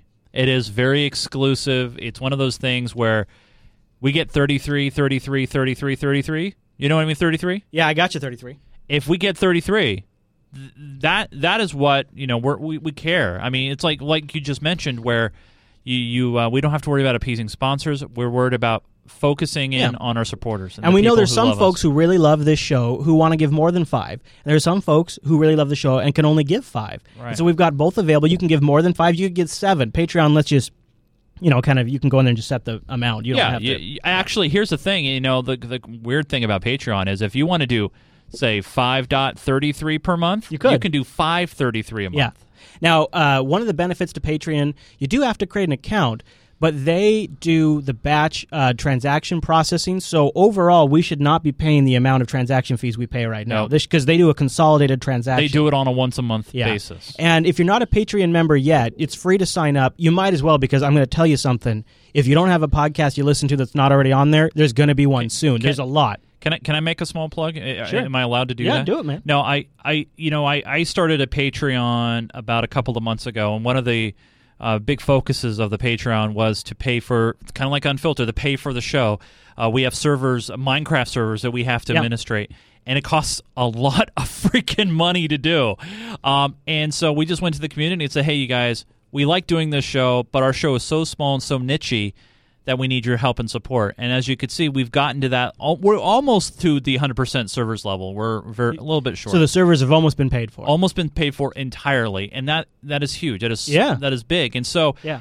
we went to Patreon because it's Yeah. one of those independent models where it's not a Kickstarter. Yeah. And that's that's the most important thing here. Is w- some people may ask us why aren't we doing a Kickstarter or it's, an it's almost a blend though because you Yeah. get the goals. So we have different funding goals. So you unlock those.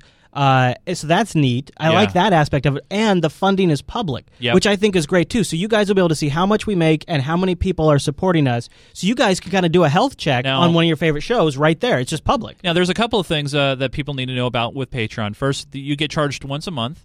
Uh, and then also they do pull a fee from us. So if it says that we're going to get five hundred dollars in a month, we're really getting like four sixty eight or something. And that's if all the credit cards clear. Right, and that's if everything clears. Yeah. But the but the cool thing is it allows easy tracking for Angela and for you, Chris, uh, and it also gives you guys, uh, like Chris just said, a way to scope us and what's going on for ongoing content. But not only that, as you see with the larger, oh, I hit the wrong button there. You can see with the the higher goals. Um, I I always like dream. I'm a big dreamer. Mm. I love to dream. Chase has a I'm- dream. I'm I'm an optimist. You know, you got to set goals. You have to set goals. If you're not setting goals, you're doing something wrong. And it's one of those things We where have a little mystery goal where you and I have an idea for something really big if we get to that high level I- funding. I mean, if we got to, if we got to this point, first off, I would take down does Chase have a job.com. Right. It'd be gone. Right. And we'd be doing something so epic and so beautiful. it would be amazing, It would be amazing. Yeah. It really truly would be. And- especially for our friends across the pond. yeah. So it's it's one of those things where um, you know obviously you know they may not have all the options that you like. I, I don't believe Patreon uses uh, at this point Amazon payments I- And no Bitcoin. and no Bitcoin. So Coinbase users, you'll have to hang tight for a little bit. Yeah.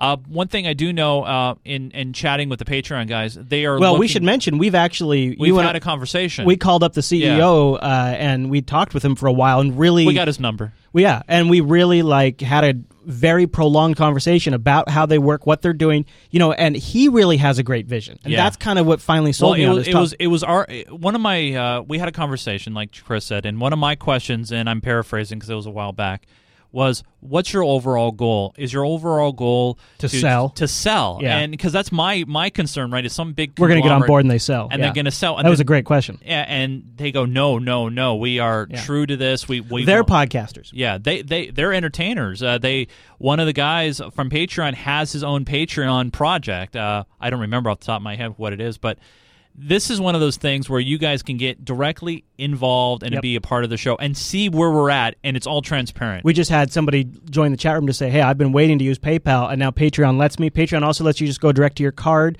Uh, and I am asking if you're on PayPal or Amazon, cancel your subscription and go sign up for Patreon. Yeah. If you can't cancel right now, we're gonna do a we'll do a transition period for you guys, so don't worry about that. But we want to switch everybody over to Patreon. That way, we can be as upfront and public with our funding status as we can, and we want to focus on that because what we want to Well- do is build out milestones and goals for you guys and keep you updated on there. There's there's and there's good content management system that's built in with Patreon. There's too. one other thing I, I, I, I want to share with you guys, and I share this with my Minecraft audience, and I think it applies here.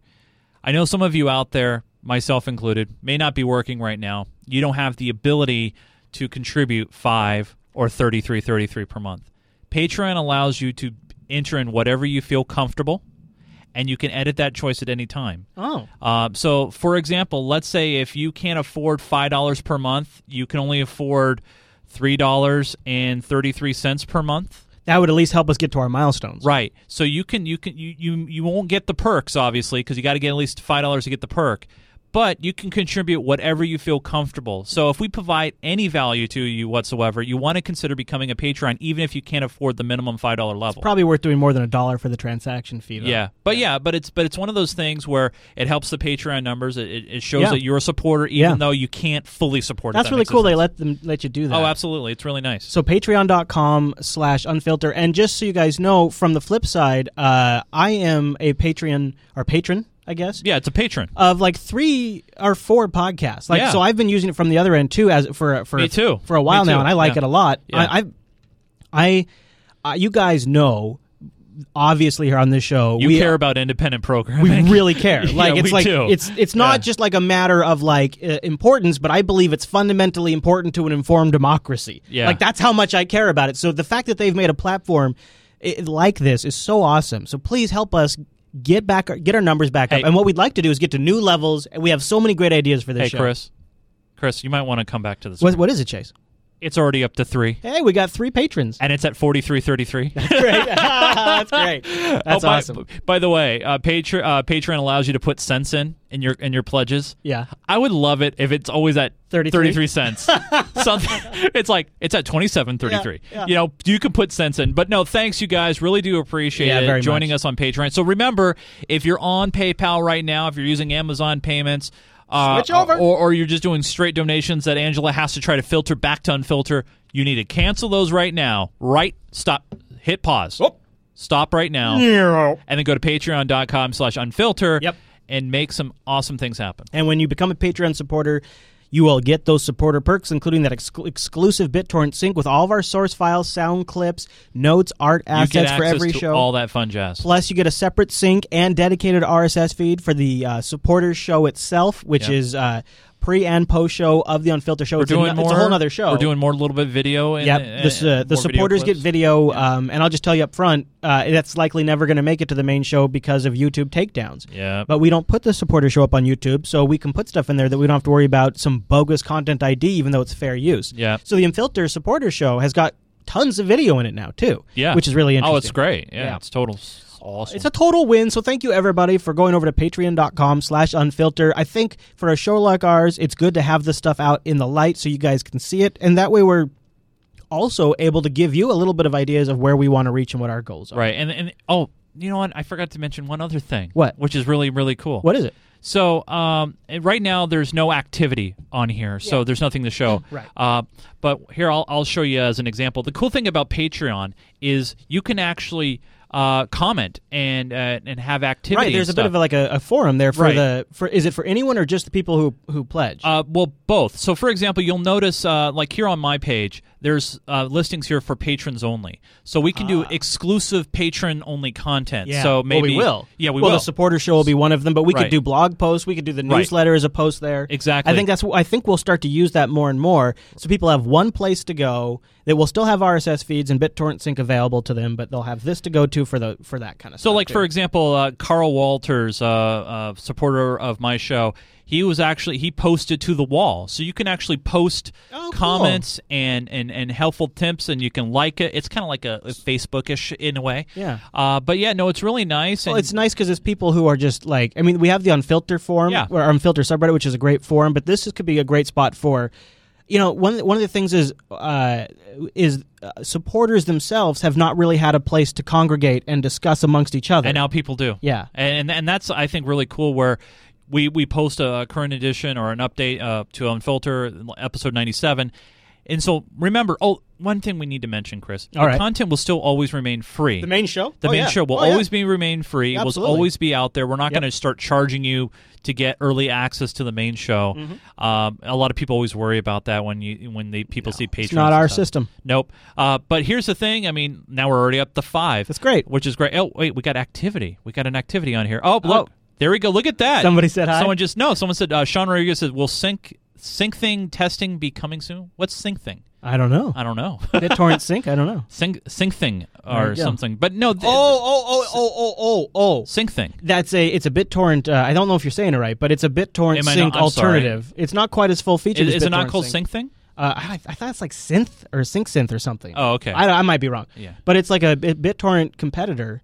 Not quite as full featured, but interesting. It's fully open source. Yeah, yeah. So, no, you guys, this is a very exciting thing for us. We're we're totally stoked, and uh, we wanted to launch it to you guys here Yeah. on, the show first. We were going to wait till 100, but we are in a bad spot with the spring cleaning that we've done, so we really do need your support. Uh, this show is incredibly important to us, uh, but it is the massive undertaking on the network, so it has to financially also make sense. It this is a business as much as Yep. it is also everything else, a hobby, uh, people having fun, hanging out, but it's also a business. So we have to be able to make business sense, and you can help us. So, so, so the process will work basically. Uh, and Chris has information based on your old subscriber data.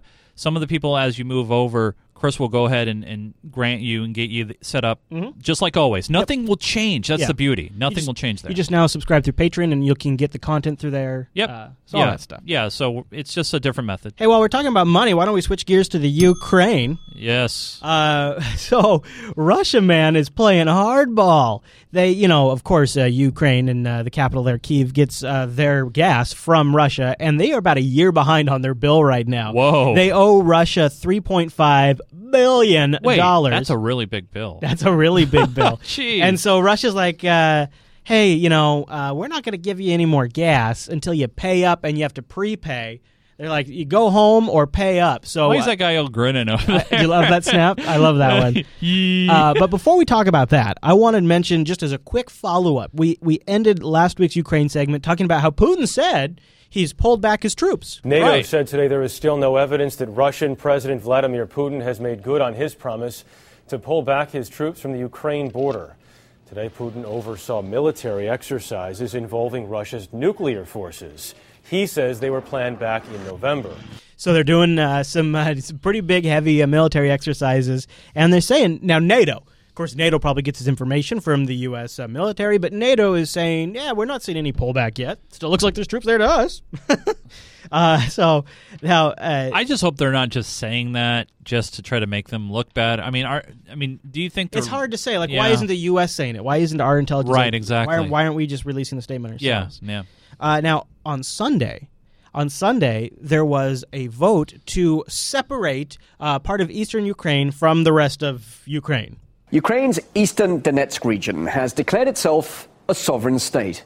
It follows a referendum on the status of the area, which has seen massive anti government protests in recent months. The announcement was made by the interim head of the self proclaimed Donetsk People's Republic. From now on, the People's Republic of Donetsk is a sovereign state. The supreme body of the Republic is the Supreme Council, formed by the Republic's government and Security Council, based on the will of the people of Donetsk and to restore historical justice. We ask the Russian Federation to consider making the Donetsk Republic a part of the Russian Federation. The Lugansk region has followed suit in declaring itself a sovereign state just after announcing the results of its referendum. An overwhelming majority of people who took part in the votes in both eastern Ukrainian regions voted in favor of self determination. Oh. RT's Paula Slier has been following the ballots. Now, she's going to go over some numbers that are, uh, t- to me, uh, just uh, unbelievably enormous. The final tally is now in for yesterday's referendum vote, and no surprise, it is an overwhelming yes for the right for self determination. Here in the Donetsk region, the final count is 89% of people voting yes. In the Lugansk region, it stands at 96%. It is also a referendum that saw an extremely high turnout. There were people that were literally standing in some polling stations for hours. The queues went all the way down the road, sometimes encircling the next road and even going around the corner. This is a clear indication of the importance and value that people here put on this referendum.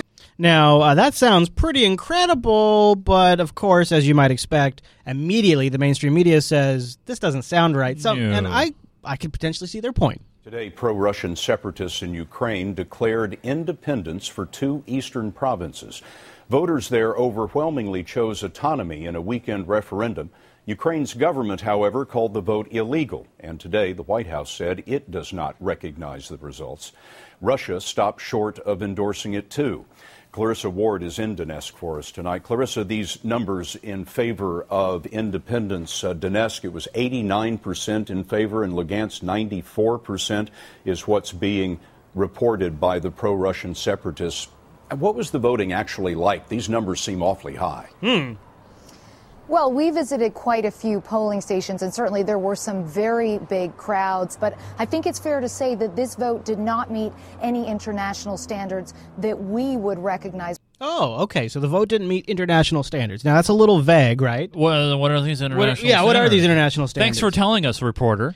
So uh, the uh, State Department spokeshole uh, was pushed a little bit on uh, what these standards are. I loved this exchange. I had to grab it. On Ukraine, given your um, great and wonderful welcoming of the Indian election, I'm wondering what you can tell us about what you think about the referendum in Donetsk. I'm presuming it's slightly different. It is different. Uh, we do not recognize uh, the illegal referendum that took place in portions of Donetsk and Luhansk uh, over the weekend. It was illegal under Oh. Ukrainian law Oh. and an attempt to create further division and disorder in the country. Its methodology She's reading a script right now. was also highly suspect, with reports of carousel voting, oh. pre-marked ballots, Oh. children Carousel voting. voting, voting for people who were absent, and even voting in Moscow. And So claims of children voting, uh, old people voting twice, um, you know, and it, that's very possible because it sounds like it was a very huge turnout. I could see a lot of chaos. Improper ballot boxes, voting in Moscow. in St. Petersburg. Uh, obviously, as you know, our focus remains on the May 25th presidential election, which is an opportunity to unite Ukraine and give its citizens a voice in the vote of their country. Sorry, I, I, maybe I'm just ignorant. Well, I guess I am because I've never heard. What's carousel voting? Oh, what is that? I'm sure she has a really good explanation because she said it pretty firmly. What's that? I, you know, I, the truth is, as I was reading that, I'm not familiar with that term either. I, it may be that people weren't checking in. I'll check and see what, Oh. what our team meant Because specifically children by that voting. term. I mean, it's not like they were sitting on horses going around in a circle. I don't think it's a reference to that, Matt. Uh, Uh, the point is there were some, uh, the methodology and there were some uh, uh, irregularities we saw on the ground.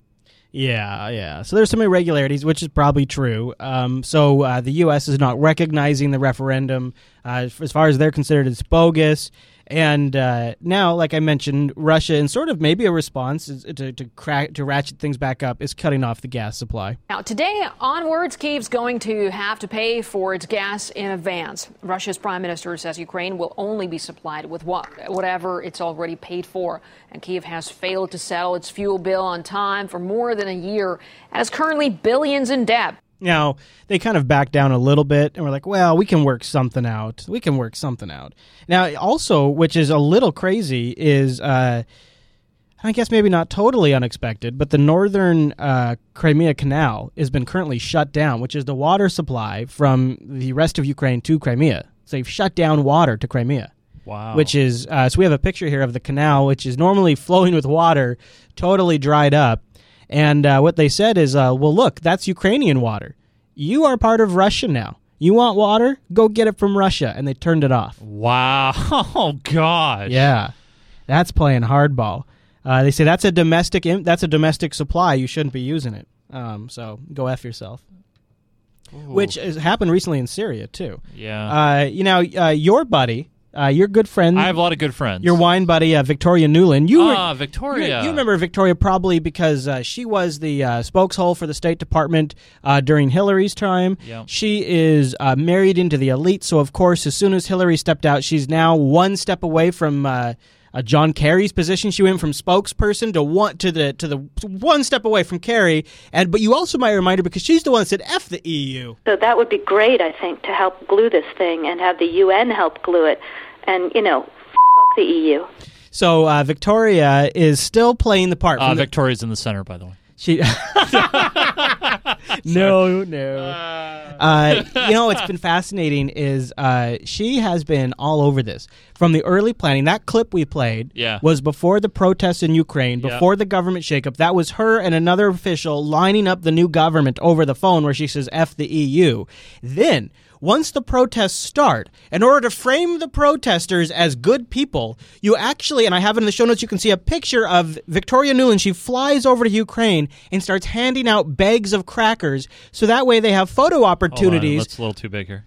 There so that go. way, when when it comes up that you know these uh, these protesters are a bunch of violent people, well, they can they can refer to these photos and say, "Didn't you see the vote the photos of us going around and giving out crackers and sandwiches? We're giving cookies." So she has been so involved with this thing from the very beginning. So now, now she's hauled in front of Congress because there's a few senators that have a few questions about our new friends over there, like uh, Congressman uh, Dana Roshberger, I think is how you say him, or Roshbacher. Uh, he pushes Nuland on the legitimacy of future elections since they just overthrew the previously legitimately elected president, and asks about the neo Nazis that are involved with the anti-government protests. And you can, you can hear Victoria just kind of shuck and jive around the question. We did have a legitimate election before, and uh, the elected uh, president was uh, removed after we had uh, major street violence. There were pictures that people of people running around with these uh, that were we were told were neo Nazis. Uh, first of all, the vast majority of those who participated on the Maidan were peaceful protesters.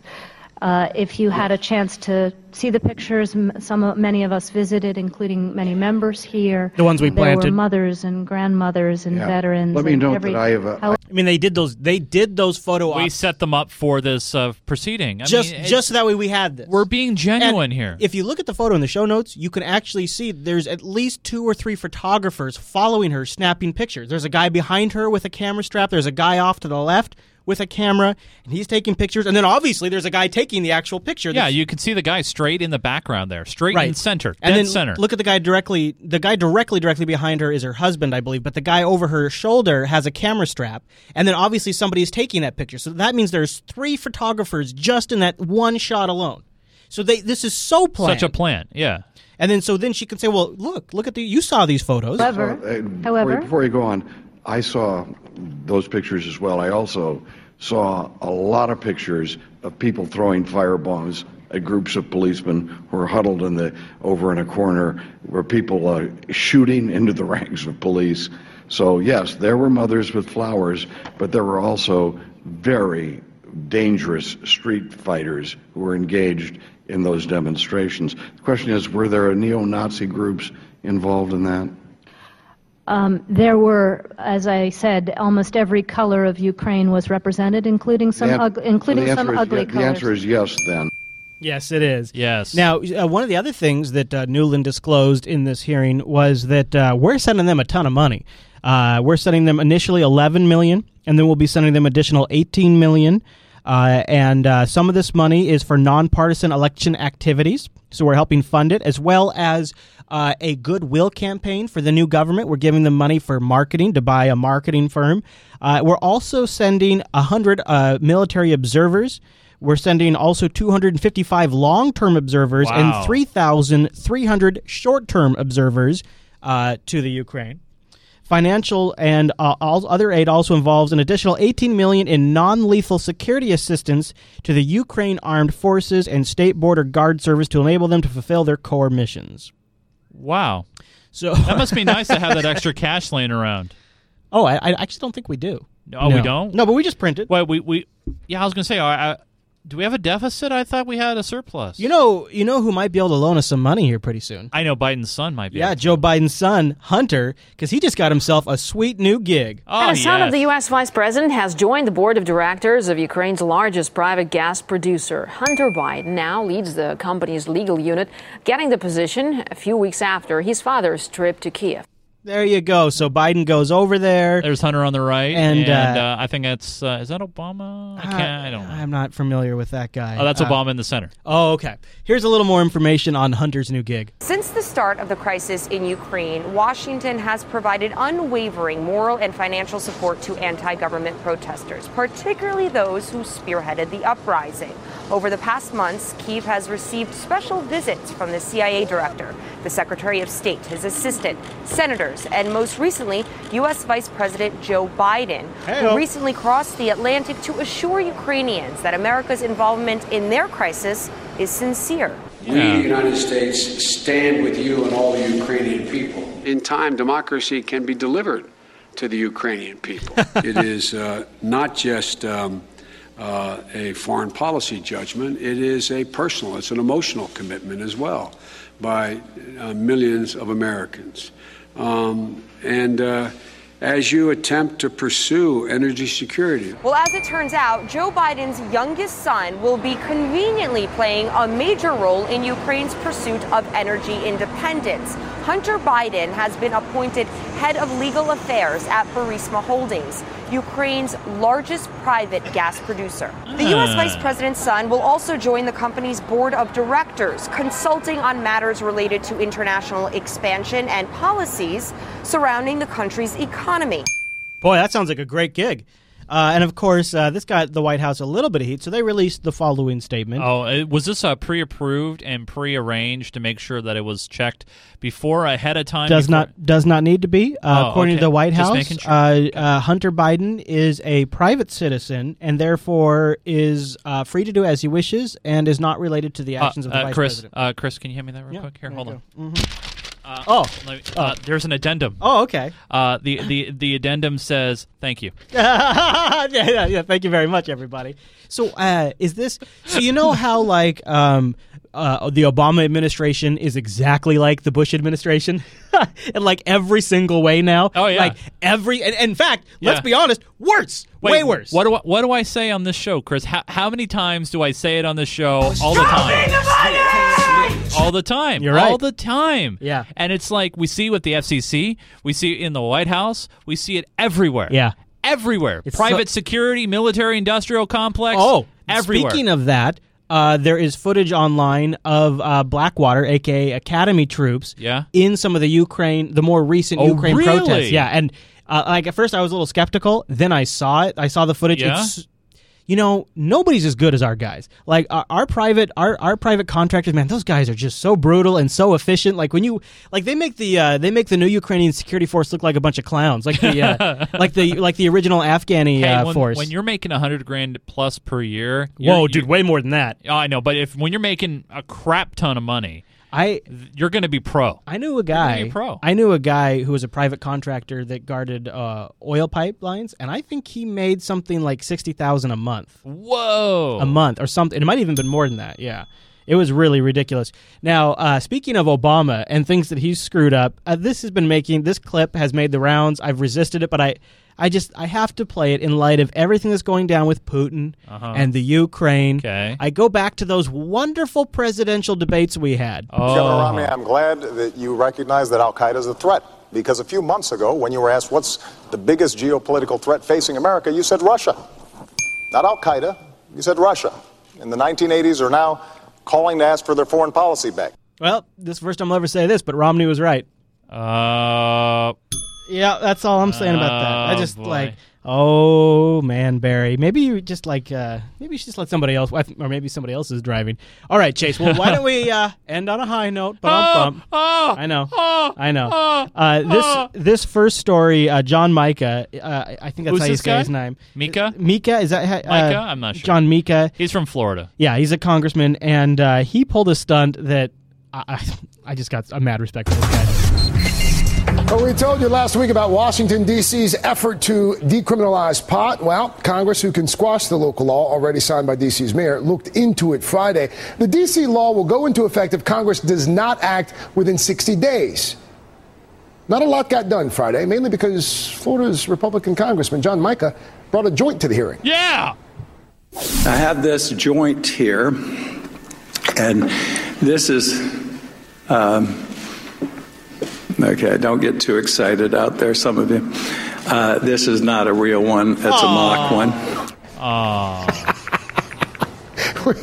when asked by a colleague if he'd actually roll the fake joint himself, uh, Mica said no. He said that his staff did it because, as he said, they would have more experience. Not sure what that said about his staff. well, from one pot fight to another. In Colorado, lawmakers have approved a first of its kind bill paving the way for marijuana businesses to set up bank accounts. Now, this is something you and I have talked Yeah, a lot we about talk- because this is a huge hurdle that uh, legal cannabis, medical, or just recreational. Because a lot of banks will not touch it because federally it's still illegal, Right, yep. and a lot of these banks operate interstate. So, here's it's a, little here's a little more deets on this new banking system that they're thinking about setting up in Colorado. The business of pot is about to take another step toward legitimacy. Colorado's governor is expected to sign a bill creating the world's first banking system for marijuana sellers. Pot dispensaries would pool money into cooperatives. That helps them avoid dealing with large amounts of cash. The co ops would make it easier for the state to track marijuana sales and collect taxes. Banks have blocked the industry from opening accounts over fears of breaking federal law. Yeah. What do you? So it's it's like a co-op system. Yeah, it's almost like uh, a credit union in a way. I mean, it's. Yeah. I mean, I don't know if you guys know about the history of credit unions, but a lot of them were formed just because of their the separatist kind of a way where They didn't want to be a part of this national Federal Reserve system. I, I know they are now; they have their own things. But way back when, you know, this is a way of pulling money. This is kind of like a credit union co-op kind of a situation. That's pretty interesting. Yeah. And uh, I, I- did a little digging on what the situation here is in Washington because you know our uh, our recreational. Do you have a thing's about to Washington. State update for us, Chris? Well, Bank of America back in February said that Bank of America declares it's declares it's willing to accommodate new marijuana related businesses. This is according to Jane, uh, Jim McContre, McContre, the treasurer for the state of Washington. He went on to say, I mean, in fact, we're already taking some tax revenues, I believe, for medical marijuana. So it's not a real issue in terms of perception. He says Bank of America is on board for the state of Washington. Oh, So I really? wonder if it's not an issue here, but uh, I I actually, but then I haven't seen that actually happen in practice. And this was this was Maybe maybe they're waiting for the actual stores to open, perhaps, or something along those lines. Well, there's already the medical though. Yeah, and what has the medical community been doing? Just cash. Yeah, so Yeah, Yeah. I don't know. Uh, and and one last uh, bit of business to attend. Uh, the what's been happening in Colorado? Since? Colorado. I don't have a clip for this because I don't know why they're not reporting on this, but uh, Uh, you know why, right? They're already. I have my suspicions. Yeah. But here's I, I tried to put the highlights in the show notes. Uh, so the state Department of Revenue in Colorado reports that the marijuana retailers sold nearly 19 million dollars. Uh, in March, up from fourteen million dollars in February. Yowzas! The first three months of legal weed have generated uh, about seven point three million in taxes alone, uh, which brings the total revenue up to twelve point six million dollars. Retail marijuana sales tax brought in $1.4 million in January, one point four three in February, and now one point eight nine eight in March. This indicates that it wasn't just like an early rush. Oh my gosh, we have a new toy, but it's actually an upward trend, Yeah. which isn't. It's only it's too early to make any calls now, but does indicate that demand is actually increasing. So that's an interesting sign. Yeah.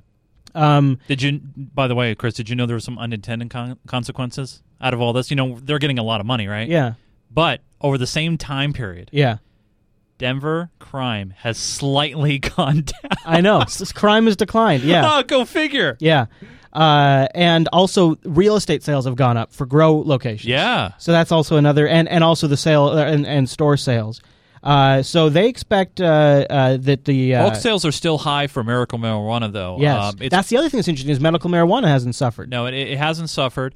Uh, the other thing about the unintended consequences is a lot of people thought that trafficking would be increased. Right. It hasn't. No, they yet not yet. Uh, and uh, they also say in here that they expect total U.S. sales to be at least 2.57 billion this year. That's up from 1.53 billion just last year. That's incredible. So that's a huge jump. Yeah. Uh, the Colorado legislature has already formed a plan to spend 33 million of the tax revenue on school nurses and public education on marijuana to help people, you know, give them a heads More up info, on what's up. right, yeah. And Colorado cops will also be getting a chunk of the new revenue. Uh, they're going to get 10 to 15 percent of the proceeds and put it towards DUI enforcement and fighting diversions and, and helping uh, keep Colorado pot out of entering other states. Now, not to be, not to remain pessimistic on these kind of things. Uh, the one thing that always worries me about any government, not just you know Colorado government, but our government included, is when you see these governments bring in the revenue, additional revenue, and then they go and spend it on programs like school programs and education programs, which I am for. You Definitely, you know, you, you can't do enough education, I guess. um, what happens when sales go down?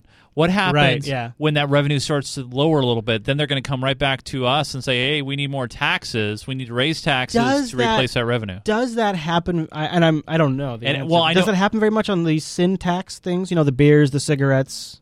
I don't. Like it does well, on well, gas. Well, it, ha- it has happened on cigarettes for sure. Every smoker would probably tell you that. no, you what that. I'm saying is, um, does the usage and tax revenue decline? It seems like they still managed to make an S load well, of money. Well, usage has declined. Yeah, uh, but they're mean, still making sure. a ton of But money. they're still making a ton of money. But Right. like for example, in the city of Seattle, they're they're they're trying to float this idea to raise property taxes or at least raise gas taxes uh, to fund metro buses. um, and the thing is, buses uh, the the buses are not self sufficient. But the thing is, uh, there was a vote recently to pass a uh, an initiative to raise car tab fees across King County. It Mhm. failed. So now they don't have the funding for the buses. So now they're trying to figure out a different way to get more money from the taxpayer. Well, I think one th- way, one way to think about it is the current tax rate here in Washington is probably the same in Colorado because I think we're taking a lot from them. Yeah, but we Uh, also have a big B and O tax here that a lot of states don't have. Yeah, Um, Yeah, yeah. So uh, the different they set the tax rate based on what how they think it's going to affect supply and demand. Oh, so when supply and demand changes, they change the tax rate. See, that, and that's actually a nice way of doing it. And I wish they would do it that way here. Like, for example, for alcohol, for example, you know, Yeah. we just legalized private uh, Well, liquor. I, I doubt they'll ever lower it. Right. So um and and I I now my personal bet like if if I was going to put down money on this, I would say uh it's not going to go down.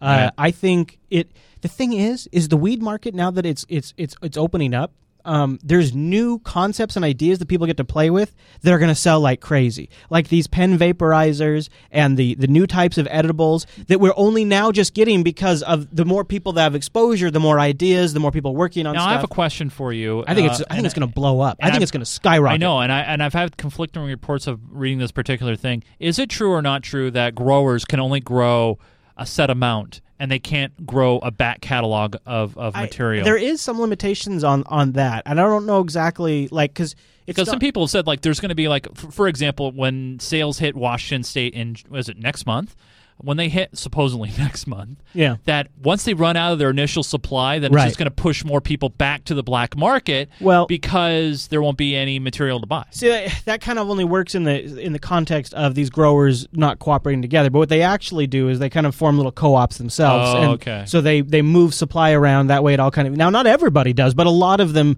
have. And then some of them are structured where they have growers who actually don't work and live there, but they can call them in. It's kind of like you're a good known source, and we need inventory.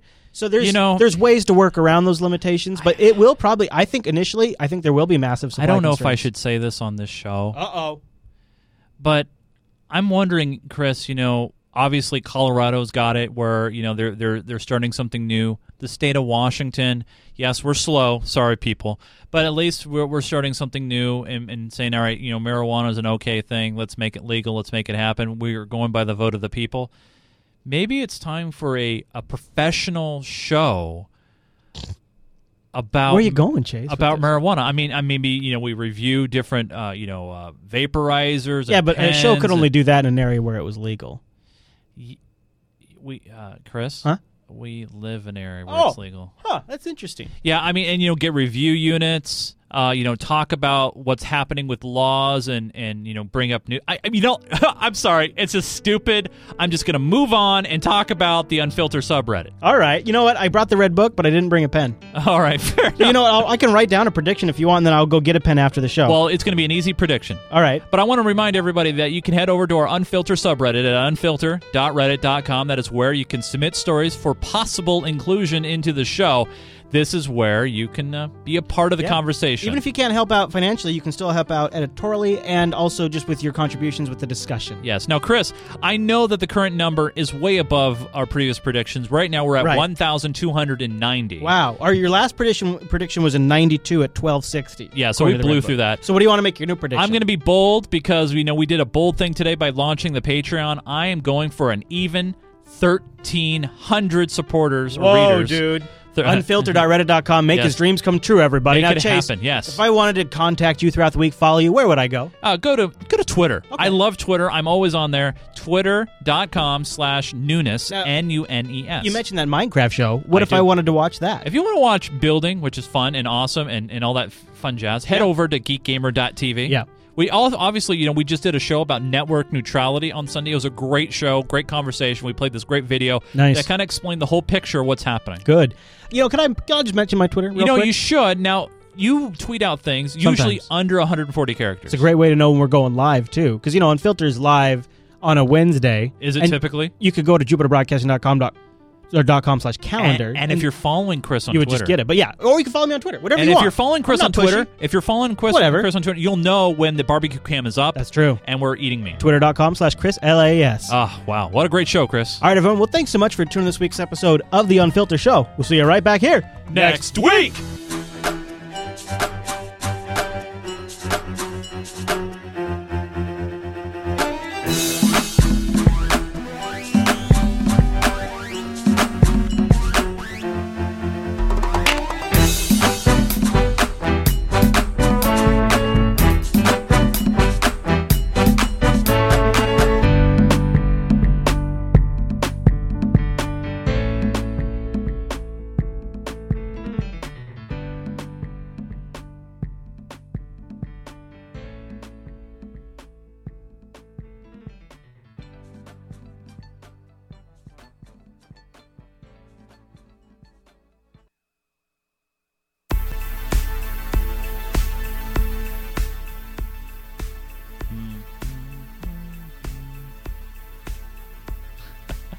Uh yes. People, pe- uh, the Chat room's all over the place. chat. The chat room is in a buzz right now. Oh, funny, Uh, nice. Well, uh, get it? Uh, nobody, nobody uh, t- posted in the chat. Hey, okay, I'm not really a JB watcher, so I didn't catch that. Were they serious about a pot show? Because that would get me to watch. Well, we'll save that for a future. I, I will. I would say this though: we would definitely need to go get a sponsor. Uh, Funyuns uh, would have to be a sponsor of the show. JBTitles.com, everybody. Yes. JBTitles.com. Yes. Uh, the Chris and Chase Pot Show making numbers brought to you by Funyuns. You know, uh, I meant to mention it earlier in the supporter show. Really great overtime folder this week in the supporter sync. Uh, I've got uh, way more on everything we talked about. It was just stuff that was too long to fit in the show. That's what she said. So I've got uh, I've got um, a CBC interview with, with Greenwald in there. There's a lot of really good stuff. So if you have the uh, supporter show sync, I would recommend you grab the overtime folder this week and uh, watch that stuff. All right, so right now, head over to jbtitles.com. Please submit your titles. Right now, the top vote getter. I like NSA Collect It All. It, it- you know, it's a play on a Pokemon. Gotta collect it all. That's right. It is, isn't it? Pokemon. NSA Strikes Again. That's pretty good too. Ah, yes. Bum, bum, bum. Uh, hey, thanks, Fate. I appreciate that. Thank you. Yeah, no, it was, it was a really good show, a good active discussion. Uh, I I Snowden called reveals plumbing. I by the way, Chris, I called the FCC uh, switchboard. Good man. I left a message. I said I want them to be reclassified as a Title II common carrier. Have a nice day. And they put they took my information, and it was a very painless call. It was less than five minutes. No doubt she received a lot of calls that day. I think Reddit the same day was pushing people to call the FCC too. Tomorrow is a big day for the FCC. Tomorrow is a big day. Big day. Uh, a galactic weirdo. Uh, the supporter sync. Basically, what will happen is once you sign up. Yeah, I guess I'll have to post that up there tonight. Yep. And here's the thing, though, Chris. You, yeah, you can post it as a Patreon only post. Yeah. Yeah. Okay. I'll do that. Yeah. And you can. The cool thing about Do you get their email addresses? Like, can I add them to the newsletter and send them the newsletter too? yeah, you, you get everything as Yeah. long as they give it to you. So uh, if they do, then they'll get. Now, the hopefully one they do. thing uh, you, I don't know, you hopefully you did this is when you set the reward level for, uh, for at least for the thirty three thirty three. I got their address. Yeah, Yeah, that's key. I, I by the way, I sent a, a Gotta message. send 'em in the swag. I sent a message to Patreon because one of the things right now that we have a hard time doing is we offer Minecraft related awards. Yeah. and we need their Minecraft username. Yeah. And so- need like them to be able to have a form to put that in? Right, and they don't have that right now. So we have to send a separate survey to all of our Minecraft Patreons. Um, and so I sent a message to Patreon. I was like, uh, "Is there a way to do this?" And they're like, "It's funny you mentioned that because I Oh, good. brought up that exact same example with Minecraft as an example, and they are working on that solution. It's not ready yet, but they are working on it. Uh, so NSA Collect It All is currently pulling ahead by quite a bit. Yeah, that's a good one. That's a really good one. I don't. Yeah, I. That's good. We'll I. go with I that. don't think I. Yeah. Okay. I wouldn't change that. I'd All go right. with that. But I'm. I'm really hoping you guys in the in the JB chat, uh, especially if you're in the U.S. and you're affected, you please call the FCC. Leave a pub. Leave a comment. It doesn't take much of your time. It's one of those things where you know you don't have to worry about signing a petition, but uh, you know what? Have your voice heard.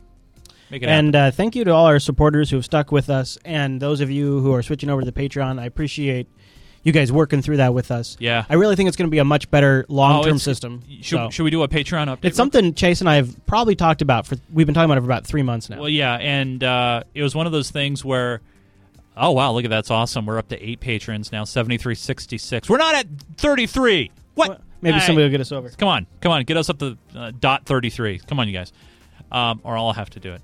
Uh, I'll keep editing my pledge to make it dot thirty three all the time.